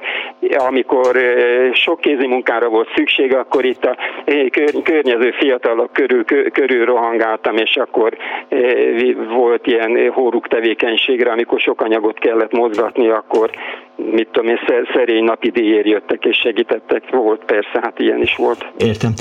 Köszönöm szépen, uram, hogy hívott. Még egy dolgot Mondja. szeretnék megemlíteni, mielőtt elköszönnénk, hogy pillanatnyilag én problémásnak látom azt, hogy nem igazán lehet anyagot beszerezni, hogyha az ember kisebb tételben akar bütykölni valamit, például én úgy jártam nem túl régen, hogy szükségem lett volna mit tudom én, kisebb mennyiségű vashulladékra, szögvas vagy vaslemez vagy ilyesmi, és volt itt a, van itt a közelünkben egy haszonvastelep, ahol éveken keresztül én be tudtam szerezni ilyen, ilyen jellegű anyagot, tehát ez a haszonvastelep nem csak felvásárolt, hanem oda be lehetett menni, kotorászni a vashulladék között, és a kiáratnál megmérték, és mit tudom én, 100 forint per kiló, vagy most mondtam valamit, tehát valami körülbelül ilyen áron, akármit meg lehetett venni, és a, a közelmúlt Hollywoodban az utóbbi próbálkozásomnál a portánál elutasítottak azzal, hogy megtiltották nekik a haszonvas el, el, eladását, tehát vásárolni nem lehet náluk, csak leadni. Na most ez azzal a problémával jár, hogy eh, kis mennyiségű anyagot egyszerűen nem lehet megvenni. Tehát ha nekem kell mondjuk egy félméteres darab 30x30 mm-es szögvas, akkor egyetlen lehetőségem az az, hogy fölhajtok valahol a környéken egy vasárú telepet, és veszek egy 6 méteres szál szögvasat. Vagy ugyanez a probléma, hogyha kell nekem egy két tenyérnyi darab vaslemez, akkor ez meg aztán külön horror téma, hogy csak távolába lehet vásárolni vaslemez. Tehát ez a fajta hozzáférése a kis mennyiségű anyagnak, ez most jelenleg ebben a, a kereskedelmi környezetben, ami nálunk van, ez nem megoldott. Értem. Hát erre nincs jó ötletem. De hát én ezt csak úgy el akartam mondani, hogy hallja a nyilvánosság is azt, hogy én milyen gondokkal találom szembe magam. Köszönöm szépen. Még egyszer. Kérem. Viszont hallásra. Viszont hallásra minden jó. 24 06 95 3, 24 07 95 3 a fusizás a mai műsor témája. Halló, napot kívánok! Halló! Halló! Kész csókom, jó napot! Én vagyok a vonalba? Igen, ön tetszik lenni. Margit. Jó Kész napot Margit. kívánok, Miklós! Na, a fusizással kapcsolatban. Hát mi nagyon-nagyon sokat fusiztunk, és a pártunk kormányunk segítségével nagyon aranyosak voltak, nagyon rendesek voltak. Megkaptuk a lakást, és a locsiát be lehetett építeni. És ahhoz megcsinálták nekünk a keretet a munkahelyen, ki is hozták a kollégák, be is rakták, úgyhogy mi nekünk nagyon-nagyon jó volt, nagyon jó volt. Igaz, hogy sokat segítettünk is a cégnek, volt ez a kommunista műszak, minden, és e, úgyhogy ezt akartam elmondani. Értem. És Miklós, még az a kérésem, hogy olyan gyorsan mondja a telefonszámot, hogy nem tudom leírni, és képzelje, hogy beírtam a telefonba, és egy aranyos fiatalember írta meg nekem a telefonszámát az Arnó Budapestnek. Értem. Úgyhogy jó, majd vigyázok, hogy lassan mondjam. És nagyon jó a műsoruk, mindig hallgatom. Jó, át, Jó át, átadom majd. Viszont hallásra. Kész sokan, viszont hallásra, Margit. Azt írja a hallgató SMS-ben 0630 30 30 95 3, majd lassan beszélek. Szuper, ez az ezer, ezermester Pasi, a szorgalma figyelemre méltó HP ma is fusizik, írja egy hallgató, nyilván Horváth Péterre gondol. Egy másik hallgató azt írja, hogy az anyám által fusiban le, fénymásolt kottákból tanulva nyertünk kórus versenyeket a nagyvilágban, hazánk dicsőségére. Ezt Márta írta. 24 06 95 3, illetve 24 07 95 3, annó fusizásit. Halló, napot kívánok! Jó napot! Halló! Jó napot kívánok! Üdvözlöm, Zoltán vagyok. Üdv Zoltán! hát sajnos már én fölöttem is már elrepült az idő vasfoga, hogy így fejezzem magam. Szép képzavar volt, köszönöm. És azt gondolom, hogy ez valóban az átkosa volt a legjellemzőbb ez a fajta pusizás, részben a hiánygazdaság miatt, uh-huh. részben mert úgy, úgy gondolták valóban, hogy a gyár az a miénk. Az most mindegy, hogy ezt jól értették és hogy ebben a formában kellett ezt kihasználni, de ha végig gondolnak a hallgatók, hogy a mit tudom 20 évvel ezelőtt az országban, vagy 20-30 évvel ezelőtt a volt zártkerti beépítések, a családi házak, ha végignézünk a kerítések, a kerítéseknek a 60%-a valamilyen gyári hulladékból, Igen. ilyen stantológép maradékból, valami a maszek heggesztőkkel összetákolt, egyébként elég vegyes minőségű, majdnem népművészet mondhatnám így, és ugyanez vonatkozik a zárt kert. A zárt kertekben épült építménynek az a 90%-a ilyen anyagokból épült, akkoriban még mondták is azt, hogy, hogy ilyen táskamodulú elemekből, tehát ami a táskában beért, a kijárati ellenőrzés, abból mind nagyon kreatívan bármit össze tudtak építeni az emberek. Sőt, azt is mondom, hogy a Szovjetunióban ott volt egy olyan gyakorlat, hogy a mindenféle ilyen spéci nagy üzemeknek, a hadi üzemeknek is kellett ilyen kicsit polgári célú tárgyakat gyártani, amik kikerültek a forgalomba. Egyébként ezekből nagyon sok bekerült annak idején ide az országba és az orosz katonák részvételével, és gondolom azok is így születtek, mert azokról leri, hogy marha jó anyagból pocsékolóan teljesen ilyen, ilyen fusi munka jellegű dolgok voltak, és gondolom az ottani vezetés azt mondta, hogy na jó, akkor ebből terméket csináljuk, és így ter- teljesítjük azt a központi utasítást, hogy legyen egy békés szélú termékünk is, és akkor a csipogó zseblámpától kezdve a nem tudom még, ezek mind bekerültek egyébként ide is a csempészforgalom útján. Csak ezt szerettem elmondani, hogy ez egy, egy életszemlélet volt, és mondom, az fél ország megépült ilyenekből, egyébként részben a hiánygazdaságot pótolva, jó mondta a kolléga is, amit az, az úr a korábbiakban mondott, hogy megszűntek ezek a lehetőségek, hogy legálisan és ráadásul újrahasznosítás színén lehetne ezekből a dolgokból az, az ilyen barkácsol vagy kreatív embereknek valamit csinálni, hogy ez a lehetőség megszűnt. Ez egy nagyon nagy hiba. Régebben a Maglódi úton például volt egy olyan mételp, ahol egy külön csarnokba válogatva voltak azok az anyagok, amik, hogy mondjam, akinek már fölösleges volt, az odaadta, de ott fölismerték, hogy az még valakinek érdemes alkatrész lehet, és akkor azt pénzért árulták ezeket, és én azt mondom, hogy ez valóban fejleszti a kreativitást, nem kéne ezt a forrást kizárni, ez egy buta hulladékpolitikának egy mellékterméke az, hogy most már nem lehet ilyeneket vásárolni, és akkor a még nagyobb hulladék és pazarlás lesz az eredménye, mint ahogy az úr is előadta. A, a fusizók azok, vagy a fusizás, mint ige, vagy mint szó velünk együtt ki fog halni szépen lassan? Hát a fusizásnak nem csak az a halála, hogy megszűnt ez a tulajdonviszony, és a magántulajdonos az nyilván jobban figyel a munkaerőre, a gépre, stb., hanem az életmód is úgy megváltozott, hogy sokkal többet dolgozunk. Tehát régen volt ez, hogy bezárultak négykor a dolgok, és akkor négy órakor meg, mentek ki az emberek a zárt kertekbe, és akkor tudtak ilyet. Ez az idő kihalt. Én azért mondom ezt, mert nekünk van ilyen nyaralunk egy ilyen helyen, és azzal annak a generációnak a kihalásával egyszerűen kiürült. Nem jár oda senki. Mert mindenki gályázik rendesen? Mindenki gályázik, vagy esetleg ha nem, akkor külföldre megy. Egy, egyszerűen egy, egy életmond, egy életmód, ez így szépen el fog tűnni, így van velünk együtt. Hurrá! Úgyhogy ezt szerettem volna mondani. Köszönöm szépen, viszont hallásra! Most ezért majd szorulni fogok, a kedves hallgató, aki nem találja a kis tételben a vasat, azt írja a hallgató, egy másik, hogy Komáromban keresse a, a Komvas Kft-t, ott lehet használt vasat venni. Jó, igen. Most már látom, hogy, hogy Dániel, mint a, a, a Radio Sales kihelyezett tagozata rám fog szólni, hogy, hogy most ezért szorulunk.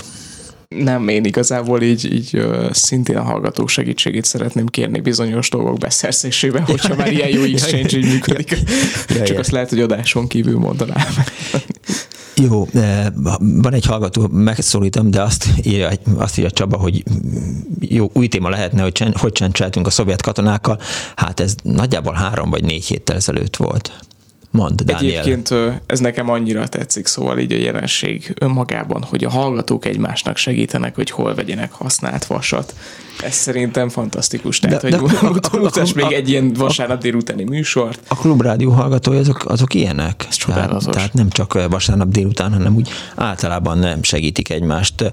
20, hát hallod, mondta Margit is, hogy, hogy valaki megírta neki, hogy, hogy az általam gyorsan elmondott számnak mi a, a feloldása írásban a 24 06 95 3-nak, illetve a 24 07 95 3-nak. Egy hallgató van a vonalban. Jó, Jó napot kívánok! kívánok! Ha egy Lajost várnak, akkor én vagyok. Várok én mindenkit, Lajost is. De... Jó, igen. Üdvözlöm. Na, előfordult, hogy betelefonáltam. Na most az előbbi beszélgetésből megjött nekem a kulcs szó. Na. Tehát ott, ahol én dolgoztam, mindjárt elmondom, ott elsősorban a segítés volt tényleg a, uh-huh. az alap tulajdonképpen. Na most az, hogy a fusihoz segített valaki, tehát mindenféleképpen. A fiatal anyuka behozta a babakocsit, kiesett a kereke, megcsináltuk. Ilyen dolog volt. Na most ez egy olyan gyár volt, gyár, Egyesült Izzólámpa és Villamossági Részvénytársaság, ez a külső Váci út, Aha. azon a telephelyen, ott üveggyár, gázgyár, folyékony levegőgyár, jéggyár, szóval mind lakatos műhely, hegesztők, tekercselők, minden volt. És hát én akkor elektroműszerész voltam, amit már elektron, elektronikainak neveznek. Uh-huh. Hát ö, ö, tulajdonképpen mi különös kedvezményeket kaptunk azért, mert mi meg tudtuk, át tudtuk hangolni a nyugatról behozott rádiókat, ami szintén ugye fusi volt. Igen. Kis magnót, kis rádiót meg tudtuk javítani, és akárhova mentünk, mindent elintéztek nekünk. Tehát egy akkora marógépen csináltak nekem lakáskulcsot, amint talán egy autót is el lehetett volna gyártani. Szóval hihetetlen. Hát én 14 éves korom óta dolgoztam ott, úgyhogy 74 éves vagyok. Valószínű, hogy azért nincs nagy mozgás, mert tényleg ez lehet, hogy már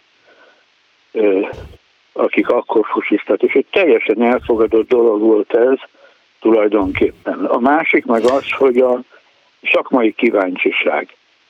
Ott abba a gyárba bent a területen volt tár ahol leadtuk a nevünket, és fölhívott a hölgy, hogyha jött valami új könyv, ami bennünket érdekel. Most aki fordító iroda, uh-huh. bemehettünk oda, ez mint csak baráti alapon ment, mert másnap hozta a kis zsebrádióját, hogy javítsuk meg. Tehát itt teljesen elfogadott dolog volt, jellemző volt, hogy itt nem volt olyan, hogy valaki valamit pénzért adjon oda, vagy kapjon oda, hanem, hanem ez így nem. Értem. Egyébként nincsenek, a... tehát nagyon sokan várnak, tehát eh, akár két műsor is lehetne a fusizásból, tehát szerintem ja, egy kicsit lassan indult be a műsor, de lehet, hogy az ebéd, vagy, vagy nem tudom, vagy, vagy rosszul eh, szólította meg a hallgatókat. Nem tudom. Igen. De Jó, hogy... Akkor rövidítsem le. De nem, nem, nem, nem, nem, nem, nem, hallgatom. Ja. Na, mert igen, tulajdonképpen én is azért fogtam telefon, hogy az elején nem ment, és itt, itt rengeteg történet van. Tehát volt üveggyárba volt ismerősünk, üvegtechnikus, karácsonyfadísz, olyanokat készített, amit nem láttunk még ahol, talán nyugaton esetleg. Uh-huh.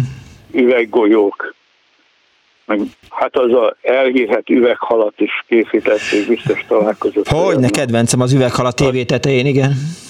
Az igen, az mindien, mindien Azokat azt hittem, hogy Romániából hozták. Akkor... És még eszembe is jutott, hogy, hogy szóba kerültek ezek a cégek, hogy azt hiszem, hogy akkor, amikor mondjuk egy dovodát vagy egy iskolát segített valamelyik helyi üzem, azt hívták patronálásnak. Tehát amikor, mit tudom én, a Pankotai Állami ah, Gazdaság igen buszával utaztak a, a szentesi kisdiákok a, a fővárosba, meg, meg aztán mindent megcsináltak a munkások ott az iskolában, nyilván amit így meg lehetett csinálni, kerítést, meg, meg az összes többit.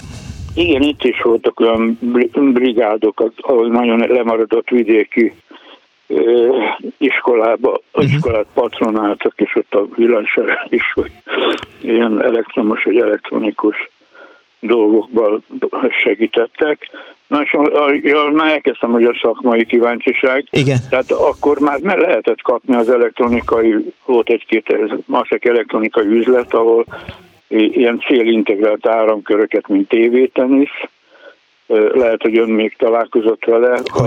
Ez volt az első olyan dolog, amit a videóton aztán gyártotta, már nyugaton már rég volt, és rá kellett kapcsolni a tévére, és akkor teniszezni lehetett. Tehát a rendes, normál televízióra rá lehetett ezt kapcsolni. Meg tang, tankcsapda játék, meg digitális Igen. órák, meg ilyeneket készítettünk. Na most én nem értek a gazdasághoz, de itt van nagyon furcsa teljesítés volt. Ez úgy volt állítólag, hogy mit tudom, évelején megnéztük, hogy mi minden anyagon a raktárba, a raktárakba, és évvégén megint megnézték, és hogyha ott, ott maradt sok anyag, akkor nem volt teljesítve a terv. Aha. Ez nagyon hülye hangzik, de nekünk ez így volt. De értem. A tudatunkban így volt. Most itt az volt, hogy kétféle főnök volt. Az egyik, tehát akik spóroltak az anyaggal, azok kaptak prémiumot. Aki a másik fazon meg az volt, hogy lement, körülnézett a raktárba, és mindent kivételezett, ő nem kapott prémiumot, de ezt mind el tudta csencsölni. Értem. Tehát ez a Egyesült Tízólámpa év végén volt mindig ez a leltár, hogy sikerült a tervet teljesíteni, vagy nem. Tehát valamilyen formában hozzájárult ez. És az ott volt egy csomó zöld villanyvezeték, összeset kivételezte, jön a karácsony, minden dolgozó karácsony lámpát fog fusizni, mert ugye van. Ez komoly, ez így volt. Igen, csináltuk is, igen. Fényorgonát készítettünk, olyan karácsonyfán volt, hogy szaladgált a fényorgona szerint a színek. Tehát ez volt. Na most soha nem hiányzott semmi, tehát nem keresték ezeket a dolgokat, hogy hova tűnt. Véletlen lebukások voltak, mert volt, aki kidobott egy ilyen műanyag hordóba a kerítésen, ott van egy kis mellékutca, aminek nem tudom a nevét sajnos, tele volt autolámpával, halogénnal, ami akkor nagy szám volt. Na de hát persze volt, mert rendőrautó elé dobta ki. Jó, hát a, igen. Úgyhogy ilyen volt, de hogyha azt elviszik, azt, senki nem kereste volna, nem tudom, hogy miért volt. Értem. Úgyhogy mi hallgatólagosan tulajdonképpen, vagy nem is annyira hallgatólagosan, mert volt olyan főnök, aki azt mondta, hogy hát ebből tanul a műszerész vagy a dolgozó. Értem. Úgyhogy aztán hát ott váltás történt, már ugye amerikai lett, úgyhogy lényeg az, hogy kellett munkahelyet keresni, és úgy látom, hogy fő, főnök a lényegbe, és nálunk, mert mit tudom én, mi gondolta, lesz valami vizsgáztatás is, vagy valami, és amikor ja, is egy asztalon egy kapcsolási rajz volt.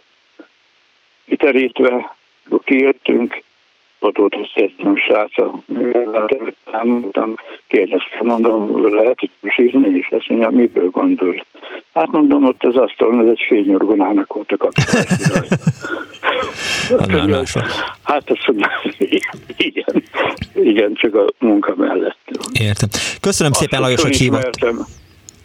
Igen, az, hogy felismertem, az neki már bizonyíték. Az elég volt, felvették, ja. A szakmához. Értem. Igen, Köszönöm szépen, hogy Jó, hívott. Köszönöm, viszont, viszont hallásra. Azt írja a hallgató, hogy a toreszkék, ez egy festékszín, a mátrajai eh, színbányáknál használták, eh, és a, a összes környékbeli településen ilyennel vannak lefestve a házak. Ez nagyon sok helyen érződik egyébként, hogy, hogy valahol megmaradt egy, egy nagy adag festék.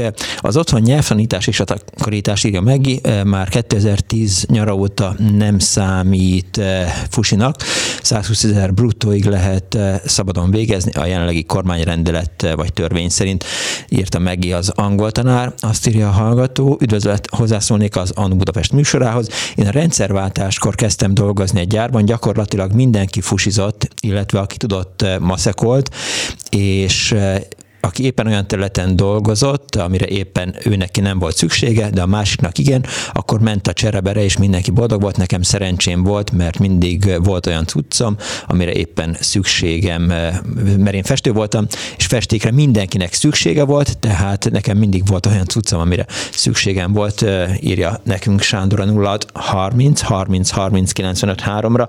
Annó fusizás 24 06 95 3, illetve 24 07 95 3 3. Haló!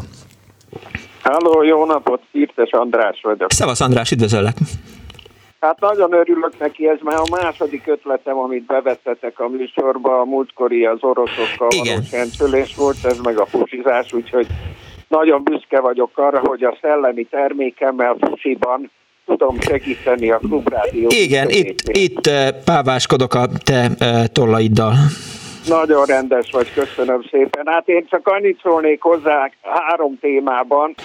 Egyrészt volt nekem egy vakhangya barátom, aki már sajnos nem él, aki azért kapta ezt a becenevét, mert nemzetközi vizsgás hegesztő volt. Volt akkoriban a 60-as években kb.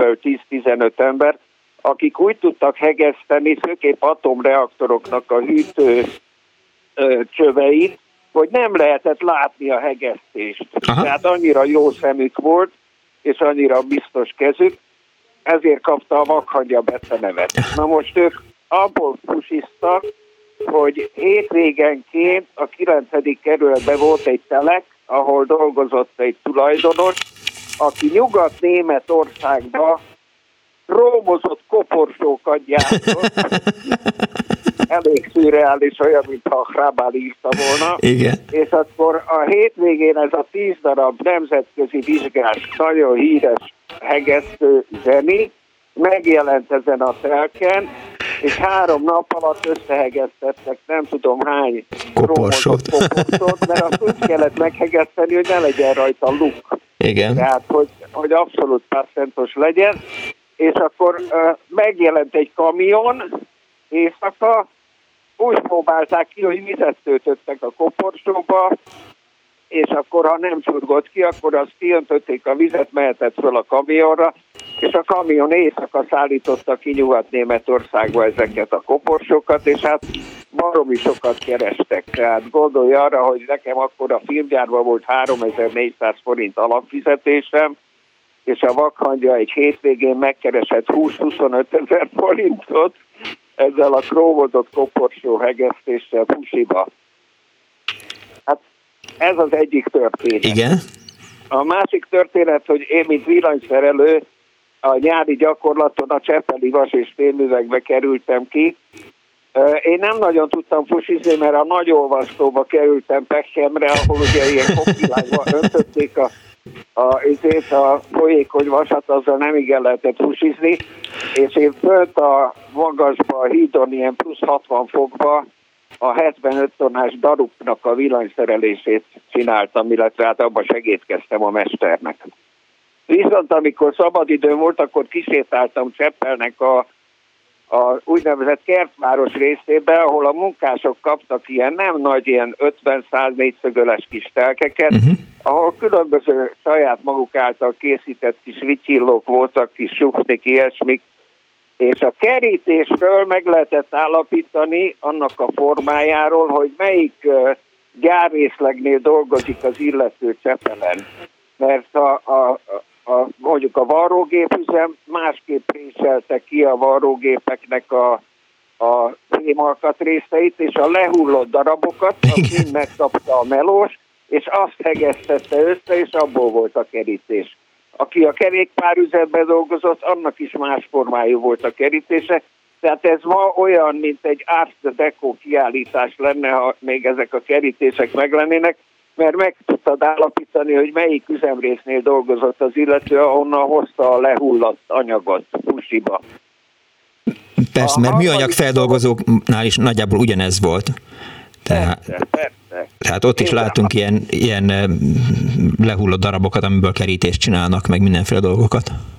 Így van, és van az úgynevezett vízművekkék, ami meg a vízüveg dolgozói azzal a kék színnel festették a kerítést, a, mit tudom én, a háznak az oldalát. Meg a medencét. Kialakult egy nagyon jó ilyen belkereskedelem Magyarországon, például a, a Csepeli vas és fémmunkás dolgozói, ugye 40 ezer fő, ha pusisztak, akkor összeálltak hétvégén ilyen kalákába, hárman, négyen, és ha valaki megrendelte, akkor elmentek, és pusiba megcsinálták egy hétvégén a kerítését, vagy amit kellett.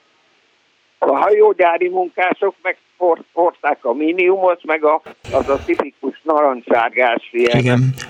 Az volt az alapozó anyag, tehát mérgező volt, úgyhogy leálltak vele, de a hídakat is régen miniummal festették le. FEO3. Igen, és arra jött rá aztán az a tipikus hajógyári színű narancssárga festék, amivel aztán a hajókat lefestették.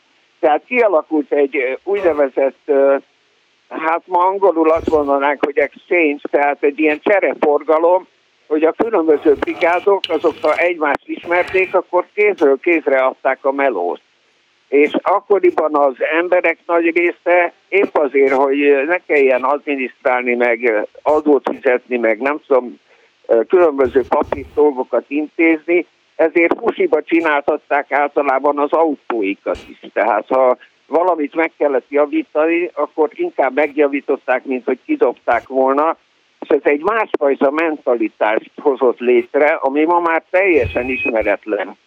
Tehát ha ma egy televízió elromlik, akkor ki lehet dobni, mert be van öntve műanyagba az összes alkatrész egy tömbbe, tehát csak blokkokat lehet benne cserélni. De ugyanígy van a mosógépeknél, az autóknál, tehát magyarul a fogyasztói társadalom most már arra épít, hogy ne 30 évig működjön egy masina, hanem csak 5-6 évig, hogy utána újat kell, kelljen vegyen az illető ember, és emiatt sokkal többet kell dolgozni, és sokkal több ö, ö, használt vagy elromlott gép kerül a szemétben. És én ezt nagyon károsnak tartom. Van is erre egyébként törekvés ennek megakadályozására, talán éppen a héten hallottam hírt, talán uniós hír volt, vagy magyarországi hír, hogy a gyártókat arra kellene kötelezni, hogy ne egy-két-három év legyen a, a jótállási idő, hanem 5-10 év. Hát úgy készítsenek dolgokat, hogy, hogy, hogy az sokkal tovább tartson. Mert benne van ez a tervezett elhasználódás, tehát a mobiltelefon is hiába modern, biztos, hogy, hogy két év múlva már mehet a kukába, mert, mert úgy gyártották, hogy, hogy menjen tönkre. Hát igen, ma már a mobiltelefonból nem tudod kivenni például az akkumulátort. Nem. nem.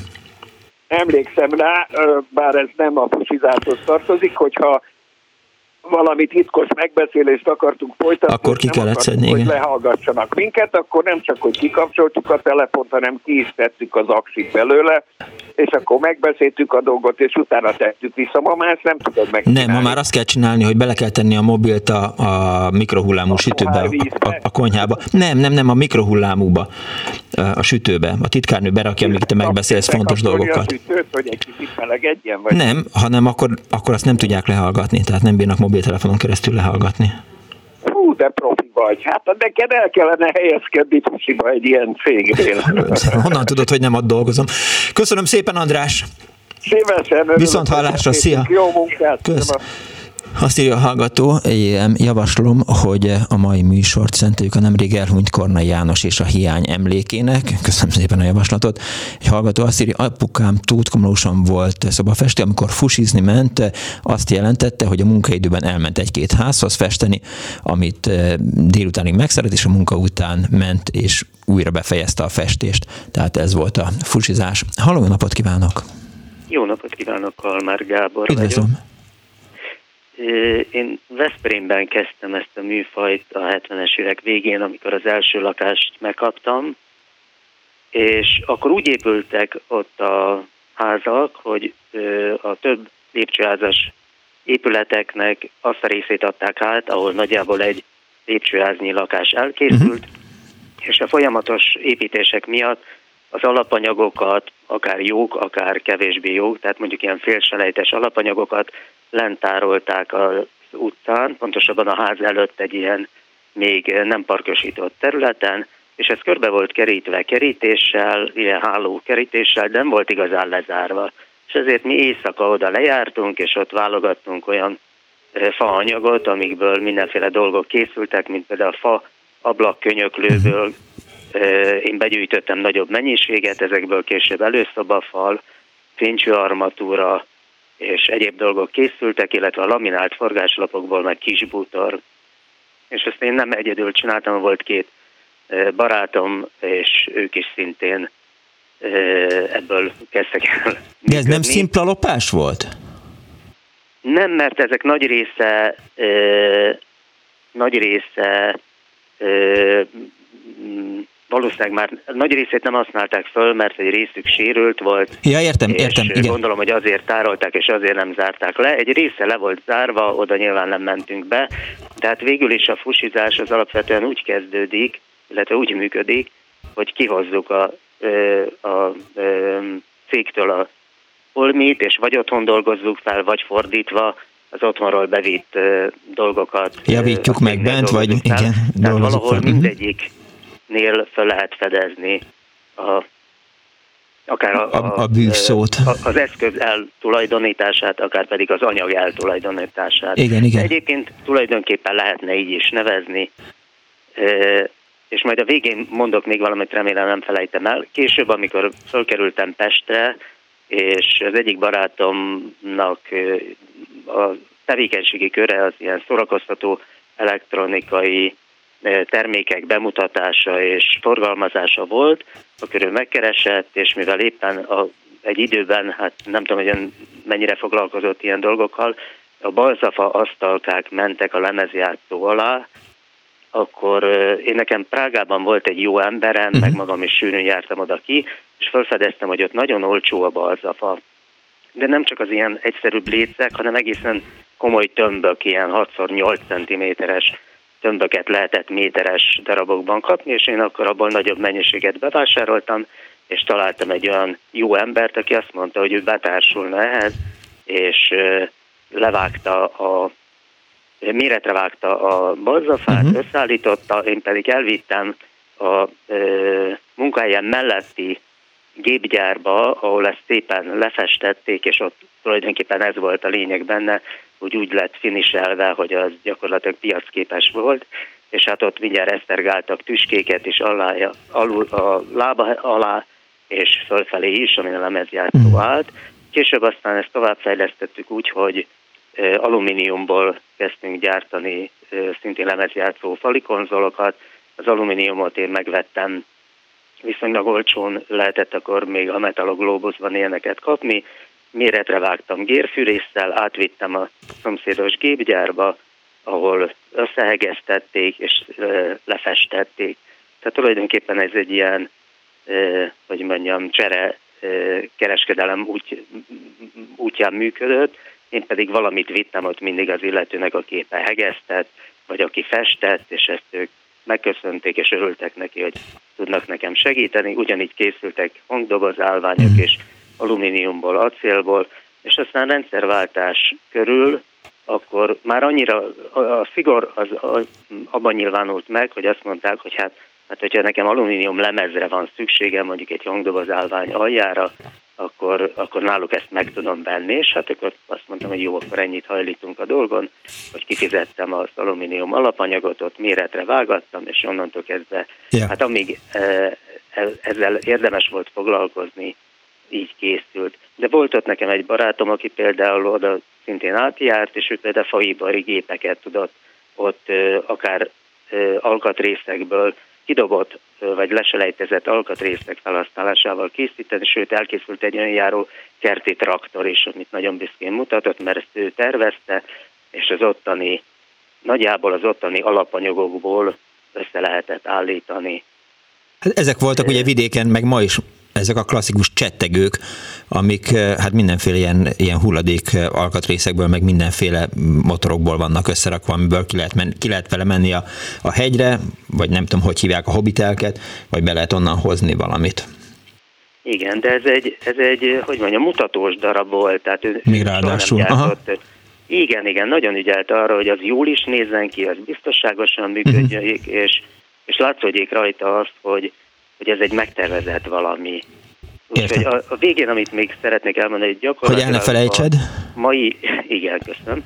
A, a mai ö, mindennapos, ö, hát mondjuk úgy, hogy fusizás nem számít ö, talán hivat, bocsánat, hivatalosan talán annak számítana, de ezt senki nem veszi komolyan. Maga a lomizás is, amikor kirakják a, az össze, a kidobandó dolgokat, és ott elindul egy ilyen cserekereskedelem, jönnek a lomizók, akik egy részét elviszik, egy részét ott helyben értékesítik, illetve amit az ember maga összeszed, hiszen tudjuk, hogy most már létezik egy sok éve hozott szabály vagy törvény, Igen. nem tudom pontosan, miszerint amit egyszer kiraknak, az a nem is tudom, minek hívják most. A köztelet feldolgozó, vagy a hulladékgyűjtőnek, a, tehát a, aki összeszedi, az, az ő tulajdona. Igen. Igen. Vagy képezi, bocsánat. De gyakorlatilag ezzel senki nem foglalkozik, és mondjuk nem tudom, hogy ez elhangzott-e, de a visszafelé a negyedik vagy ötödik úr, aki betelefonált és mondta, hogy kis kiszerelésben vagy kisméretben nem nagyon Igen. tud hozzájutni Lajos. dolgokhoz. Maga a lomtalanítás is lehet egy ilyen forrás, így gyakorta szedek ott össze. Elsősorban én faanyagot, bútoranyagot szoktam összeszedni, fenyő vagy, vagy kemény fa elemeket, és ez nekem nagyon jól jön, mert későbbi barkácsolásokhoz én Értem. szinte most már csak fával dolgozom, ha egyáltalán nagyon jól jön. Köszönöm szépen, hogy elmondta. Én is köszönöm. Viszont hallásra. Viszont hallásra. Hál' Istennek ugye okoskodtam, és aztán megint eh, rajtam maradt a hülyeség, mert azt mondtam, Dániel, te ne, ne bólogassál erre, ezt majd én, ha azt mondom, hogy hülye voltam, akkor mondhatod, mondhatom, te nem mondhatod. Arra gondoltam, hogy azt mondtam, hogy FeO3, ugye a, vasoxid, tehát a vörös vasoxid, de egy hallgató megírta SMS-ben, hogy a minimum, minimum az PB2O3, tehát eh, ólomtrioxid a minimum. Kösz szépen. De tudom, Dániel, tudtad volna te is, nincs kétségem felőle. Mondani, Igen, ezt nem tudni, ne haragudj. Igen, tehát, jó. Hogy, ez, jó hogy, van, hogy lehettél rádiós egyáltalán? Nem, nem voltam még az, de, de igyekszem az lenni. Hát van most egy ilyen rádiós szakkör, oda megpróbálok majd jelentkezni. 24 06 95 3, 24 07 95 3, elfusizgatunk itt a Danival, és egy hallgató van a vonalban. Jó napot kívánok! Jó napot kívánok, Szevaszik a kutató. Kutató, nagyon üdvözöllek, szervusz. Be, belegondoltam, soha nem, soha nem tekintettem arra a bizonyos tevékenységre fusizásként, de most ö, újra gondolva mindazt, ami elhangzott, tulajdonképpen én is fusiztam, amikor egy állami kutatóintézetnek a infrastruktúráját használtam. Bizony. Akkor így mondtuk, a, a, az igazgató ezt időnként eh, számon kérő kritikus hangon mondta, hogy, hogy ne használjuk más célokra az intézet infrastruktúráját. Hát én többszörösen használtam, és ilyen módon elkövettem gazdasági és politikai szabálysértést is, mert szamizdatot másoltam, vagy másoltattam az illetékes kollégával.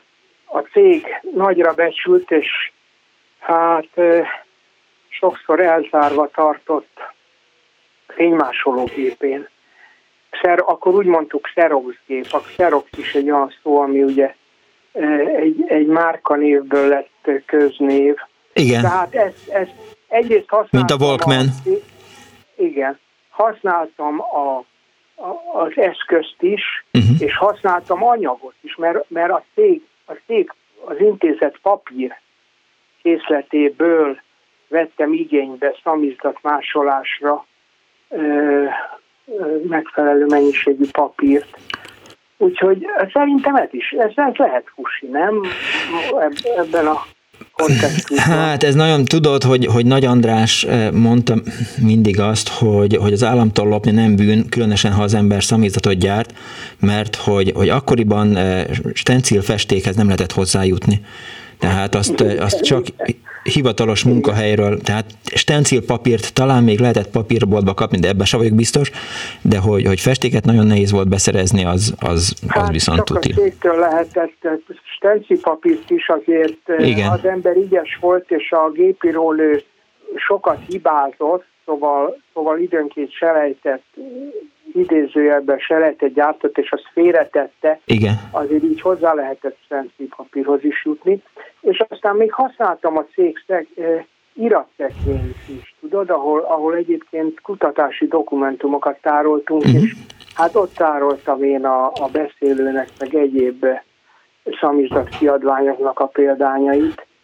Na, hát szerintem ez, ez, ez fusi. Hát, az, az. Hát mint ahogy az is fusi, hogy, hogy amikor az emberek a munkahelyükön bent ülnek és Facebookoznak, az biztos, hogy nem a munkával eh, szigorúan összekötött tevékenység. Ha, ha, ha a munkahelyi számítógépen Facebookon valamilyen üzleti tevékenységet eh, Igen? hirdet, vagy hirdetéseket ad föl, azt lehet, hogy... Nem. Hogy nem, hiszen, hiszen ahelyett, hogy dolgoznál, eh, ahelyett Facebookozol, tehát nem munkát végzel.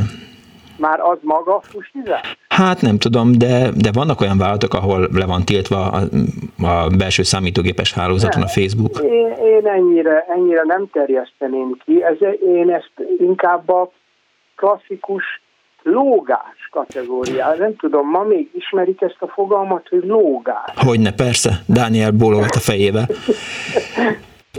A Udas Matyiban volt egy olyan rovat, vagy egy visszatérő karikatúra, Lógós Lali. Ő volt a munkásosztálynak bizonyos értelemben az, az árulója, de nem volt annyira súlyos, mint egy imperialista ügynök, de azért azáltal, hogy lógott azáltal Igen. a kártékony volt a szocializmusra. Köszönöm Na, szépen, jó, hogy hívtál. Viszont hallásra. Szervusz.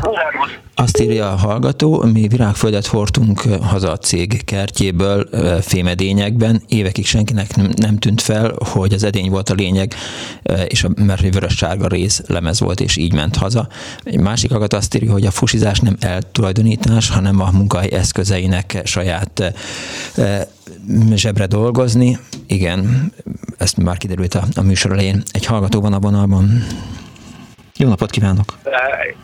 Jó napot! Jó napot! Vagy jó nagyot! Jó nagyot! Ferenc vagyok. Szervusz Ferenc! És hát én nem élek Magyarországon jelen pillanatban, de én bilencses voltam, bilencseztem Magyarországon, az ott a munkám, és hát nem tudom, hogy tud-e róla mi ez, de ott volt valamennyi fusi, de az ág, tájtás ágazatvezetőnek a Vikent hátába, pusiba hordtuk ki a sódert. Uh-huh. És meg volt engedve, mi csináltuk ezt, neki meg megengedett nekünk más. Szóval ez egy ilyen bejáratott dolog Magyarországon, hogy hát sajnos eznek iszta a levét most Magyarország, mert valahol ugyaninnen jön, hogy a, mindenki a munkájából hasznot hajthat, a politikus is, és hasznot hajtanak is. Figyelj! Hát volt egy a másik Nem, hogy, hogy igen, tehát ezt próbáltam a műsor elején tisztázni, vagy azt szerettem volna tisztázni, hogy ez nem szigorúan magyar tulajdonság, és hogy, hogy éppen előhaláztam a, a 24.hu-nak egy 2003-as cikkét, ami arról szól, hogy félmillió osztrák fusizik. A fusizás egyébként Európa más részén is... Ja, de mi, mi nem csinálunk, hát nem, nem, nem tisztességes volt, amit csinál. Azért örülök, hogy itt élek, én kamionos vagyok 25 éve, uh-huh. és soha nem, soha nem kell lefeküdnem úgy, hogy nekem éjszaka jönnek hozzám, vagy úgy érzem, hogy valami olyat csináltam, Aha, ami, igen, igen. ami becstelen. Hát ott volt olyan, hogy én a bányába hordtam a sódert, kötőanyagot, és a MÁV, ez karácsony előtt volt néhány nappal, és megkértek, hogy nekik azonnal kell rengeteg töltőanyag, és az egész bánya nekem dolgozott, hogy a mávnak ott valami töltőanyagot elszállítsunk oda a bányába. Hát ez hivatalos volt, meg nem volt hivatalos, de ez meg volt engedve, és ennek is a, levét Magyarország. És amit lehet, hogy osztráknál van, meg más országban, de ami Magyarországon ment, az bestelen volt. Ugye, hogy én is az voltam, tisztességtelen, és ezért van a magyar gazdaság. E, is, is, is, tehát azért nem ez az elsődleges ok annak, hogy a Magyarország ott van, ahol van, de hogy, hogy biztos, hogy, hogy modellezi a, a nyomorunkat, igen. Hát e, ebből indul ki minden. Mindenki takar valakit, mindenki megoldja okosban, mindenki így csinálja, úgy csinálja. Ez a magyar felfogás, és egy borzasztó dolog. Én is ugyanezt csináltam. És hálát adok a Jóistenek, nekem ezt itt megtehetem azt, hogy nem csinálom. Tisztességesen élhetek, minden nap úgy fekszek és úgy kelek, hogy értem nem jönnek. Hogy én nem követtem el tegnap valamit. Ez az egész fusi dolog egy nagyon-nagyon tisztességtelen dolog volt. Én is azt csináltam, én is tisztességtelen voltam, de ez az egyik legnagyobb probléma a magyar állam, a magyar gondolkodásnak. Hát e, igen, ezért mondtam, hogy, hogy persze, tehát, hogy, hogy nem érünk, jutunk be az ígéret földjére, hanem csak marad nekünk a, a sivatagban bóklászás. Köszönöm szépen, hogy hívtál. Örülök, hogy vannak, mert élvezem a műsoraikat. Köszönöm szépen, viszont hallásra. Fel akartam hívni önöket a két hete a Dzsumbújról, mert oda jártam iskolába, de hát önök támadás alatt álltak. Igen, nem sajnálom. Majd egyszer még lesz Dzsumbúj. Viszont hallásra. Azt ír néhány SMS még, a fusizás, igen, a munkaidőben megengedett, munkaidőben nem engedett tevékenység, a munkaadó utáni munka az a mászkálás volt, az anyád megszerzése, meglopás, nyilván az anyag megszerzése, meglopás, csak azt hiszem, hogy a, a hogy is mondjam, az automata szövegellenőrző erre javította ki, bár az fura, hogy az anyagot anyádra. Na, ez volt ma az Annó Budapest, ahogy szokták mondani a más podcastokban. Na mindegy, a műsor szerkesztője Árva Brigitta volt, létrehozásában segítségemre volt gomfényező Kemény Dániel, telefonfelkapó ezerrel Balogh Kármen, a legjobb rövid filmet szokás szerint és a díjat Pálinkás Huan, a hátteret pedig Kardos Józsinak, meg azt a sok fusi cuccot köszönhetjük. Én Punksnodet Miklós voltam, egy hét múlva és lesz annó Budapesten, nem vigyázunk, vigyázzanak magukra, véhallás. Igen,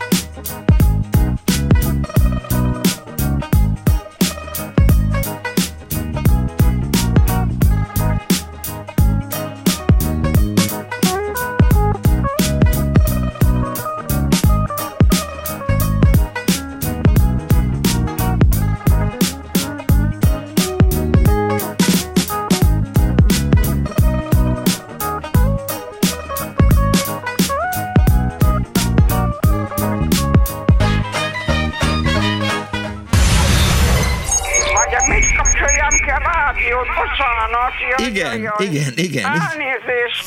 Jó napot kívánok!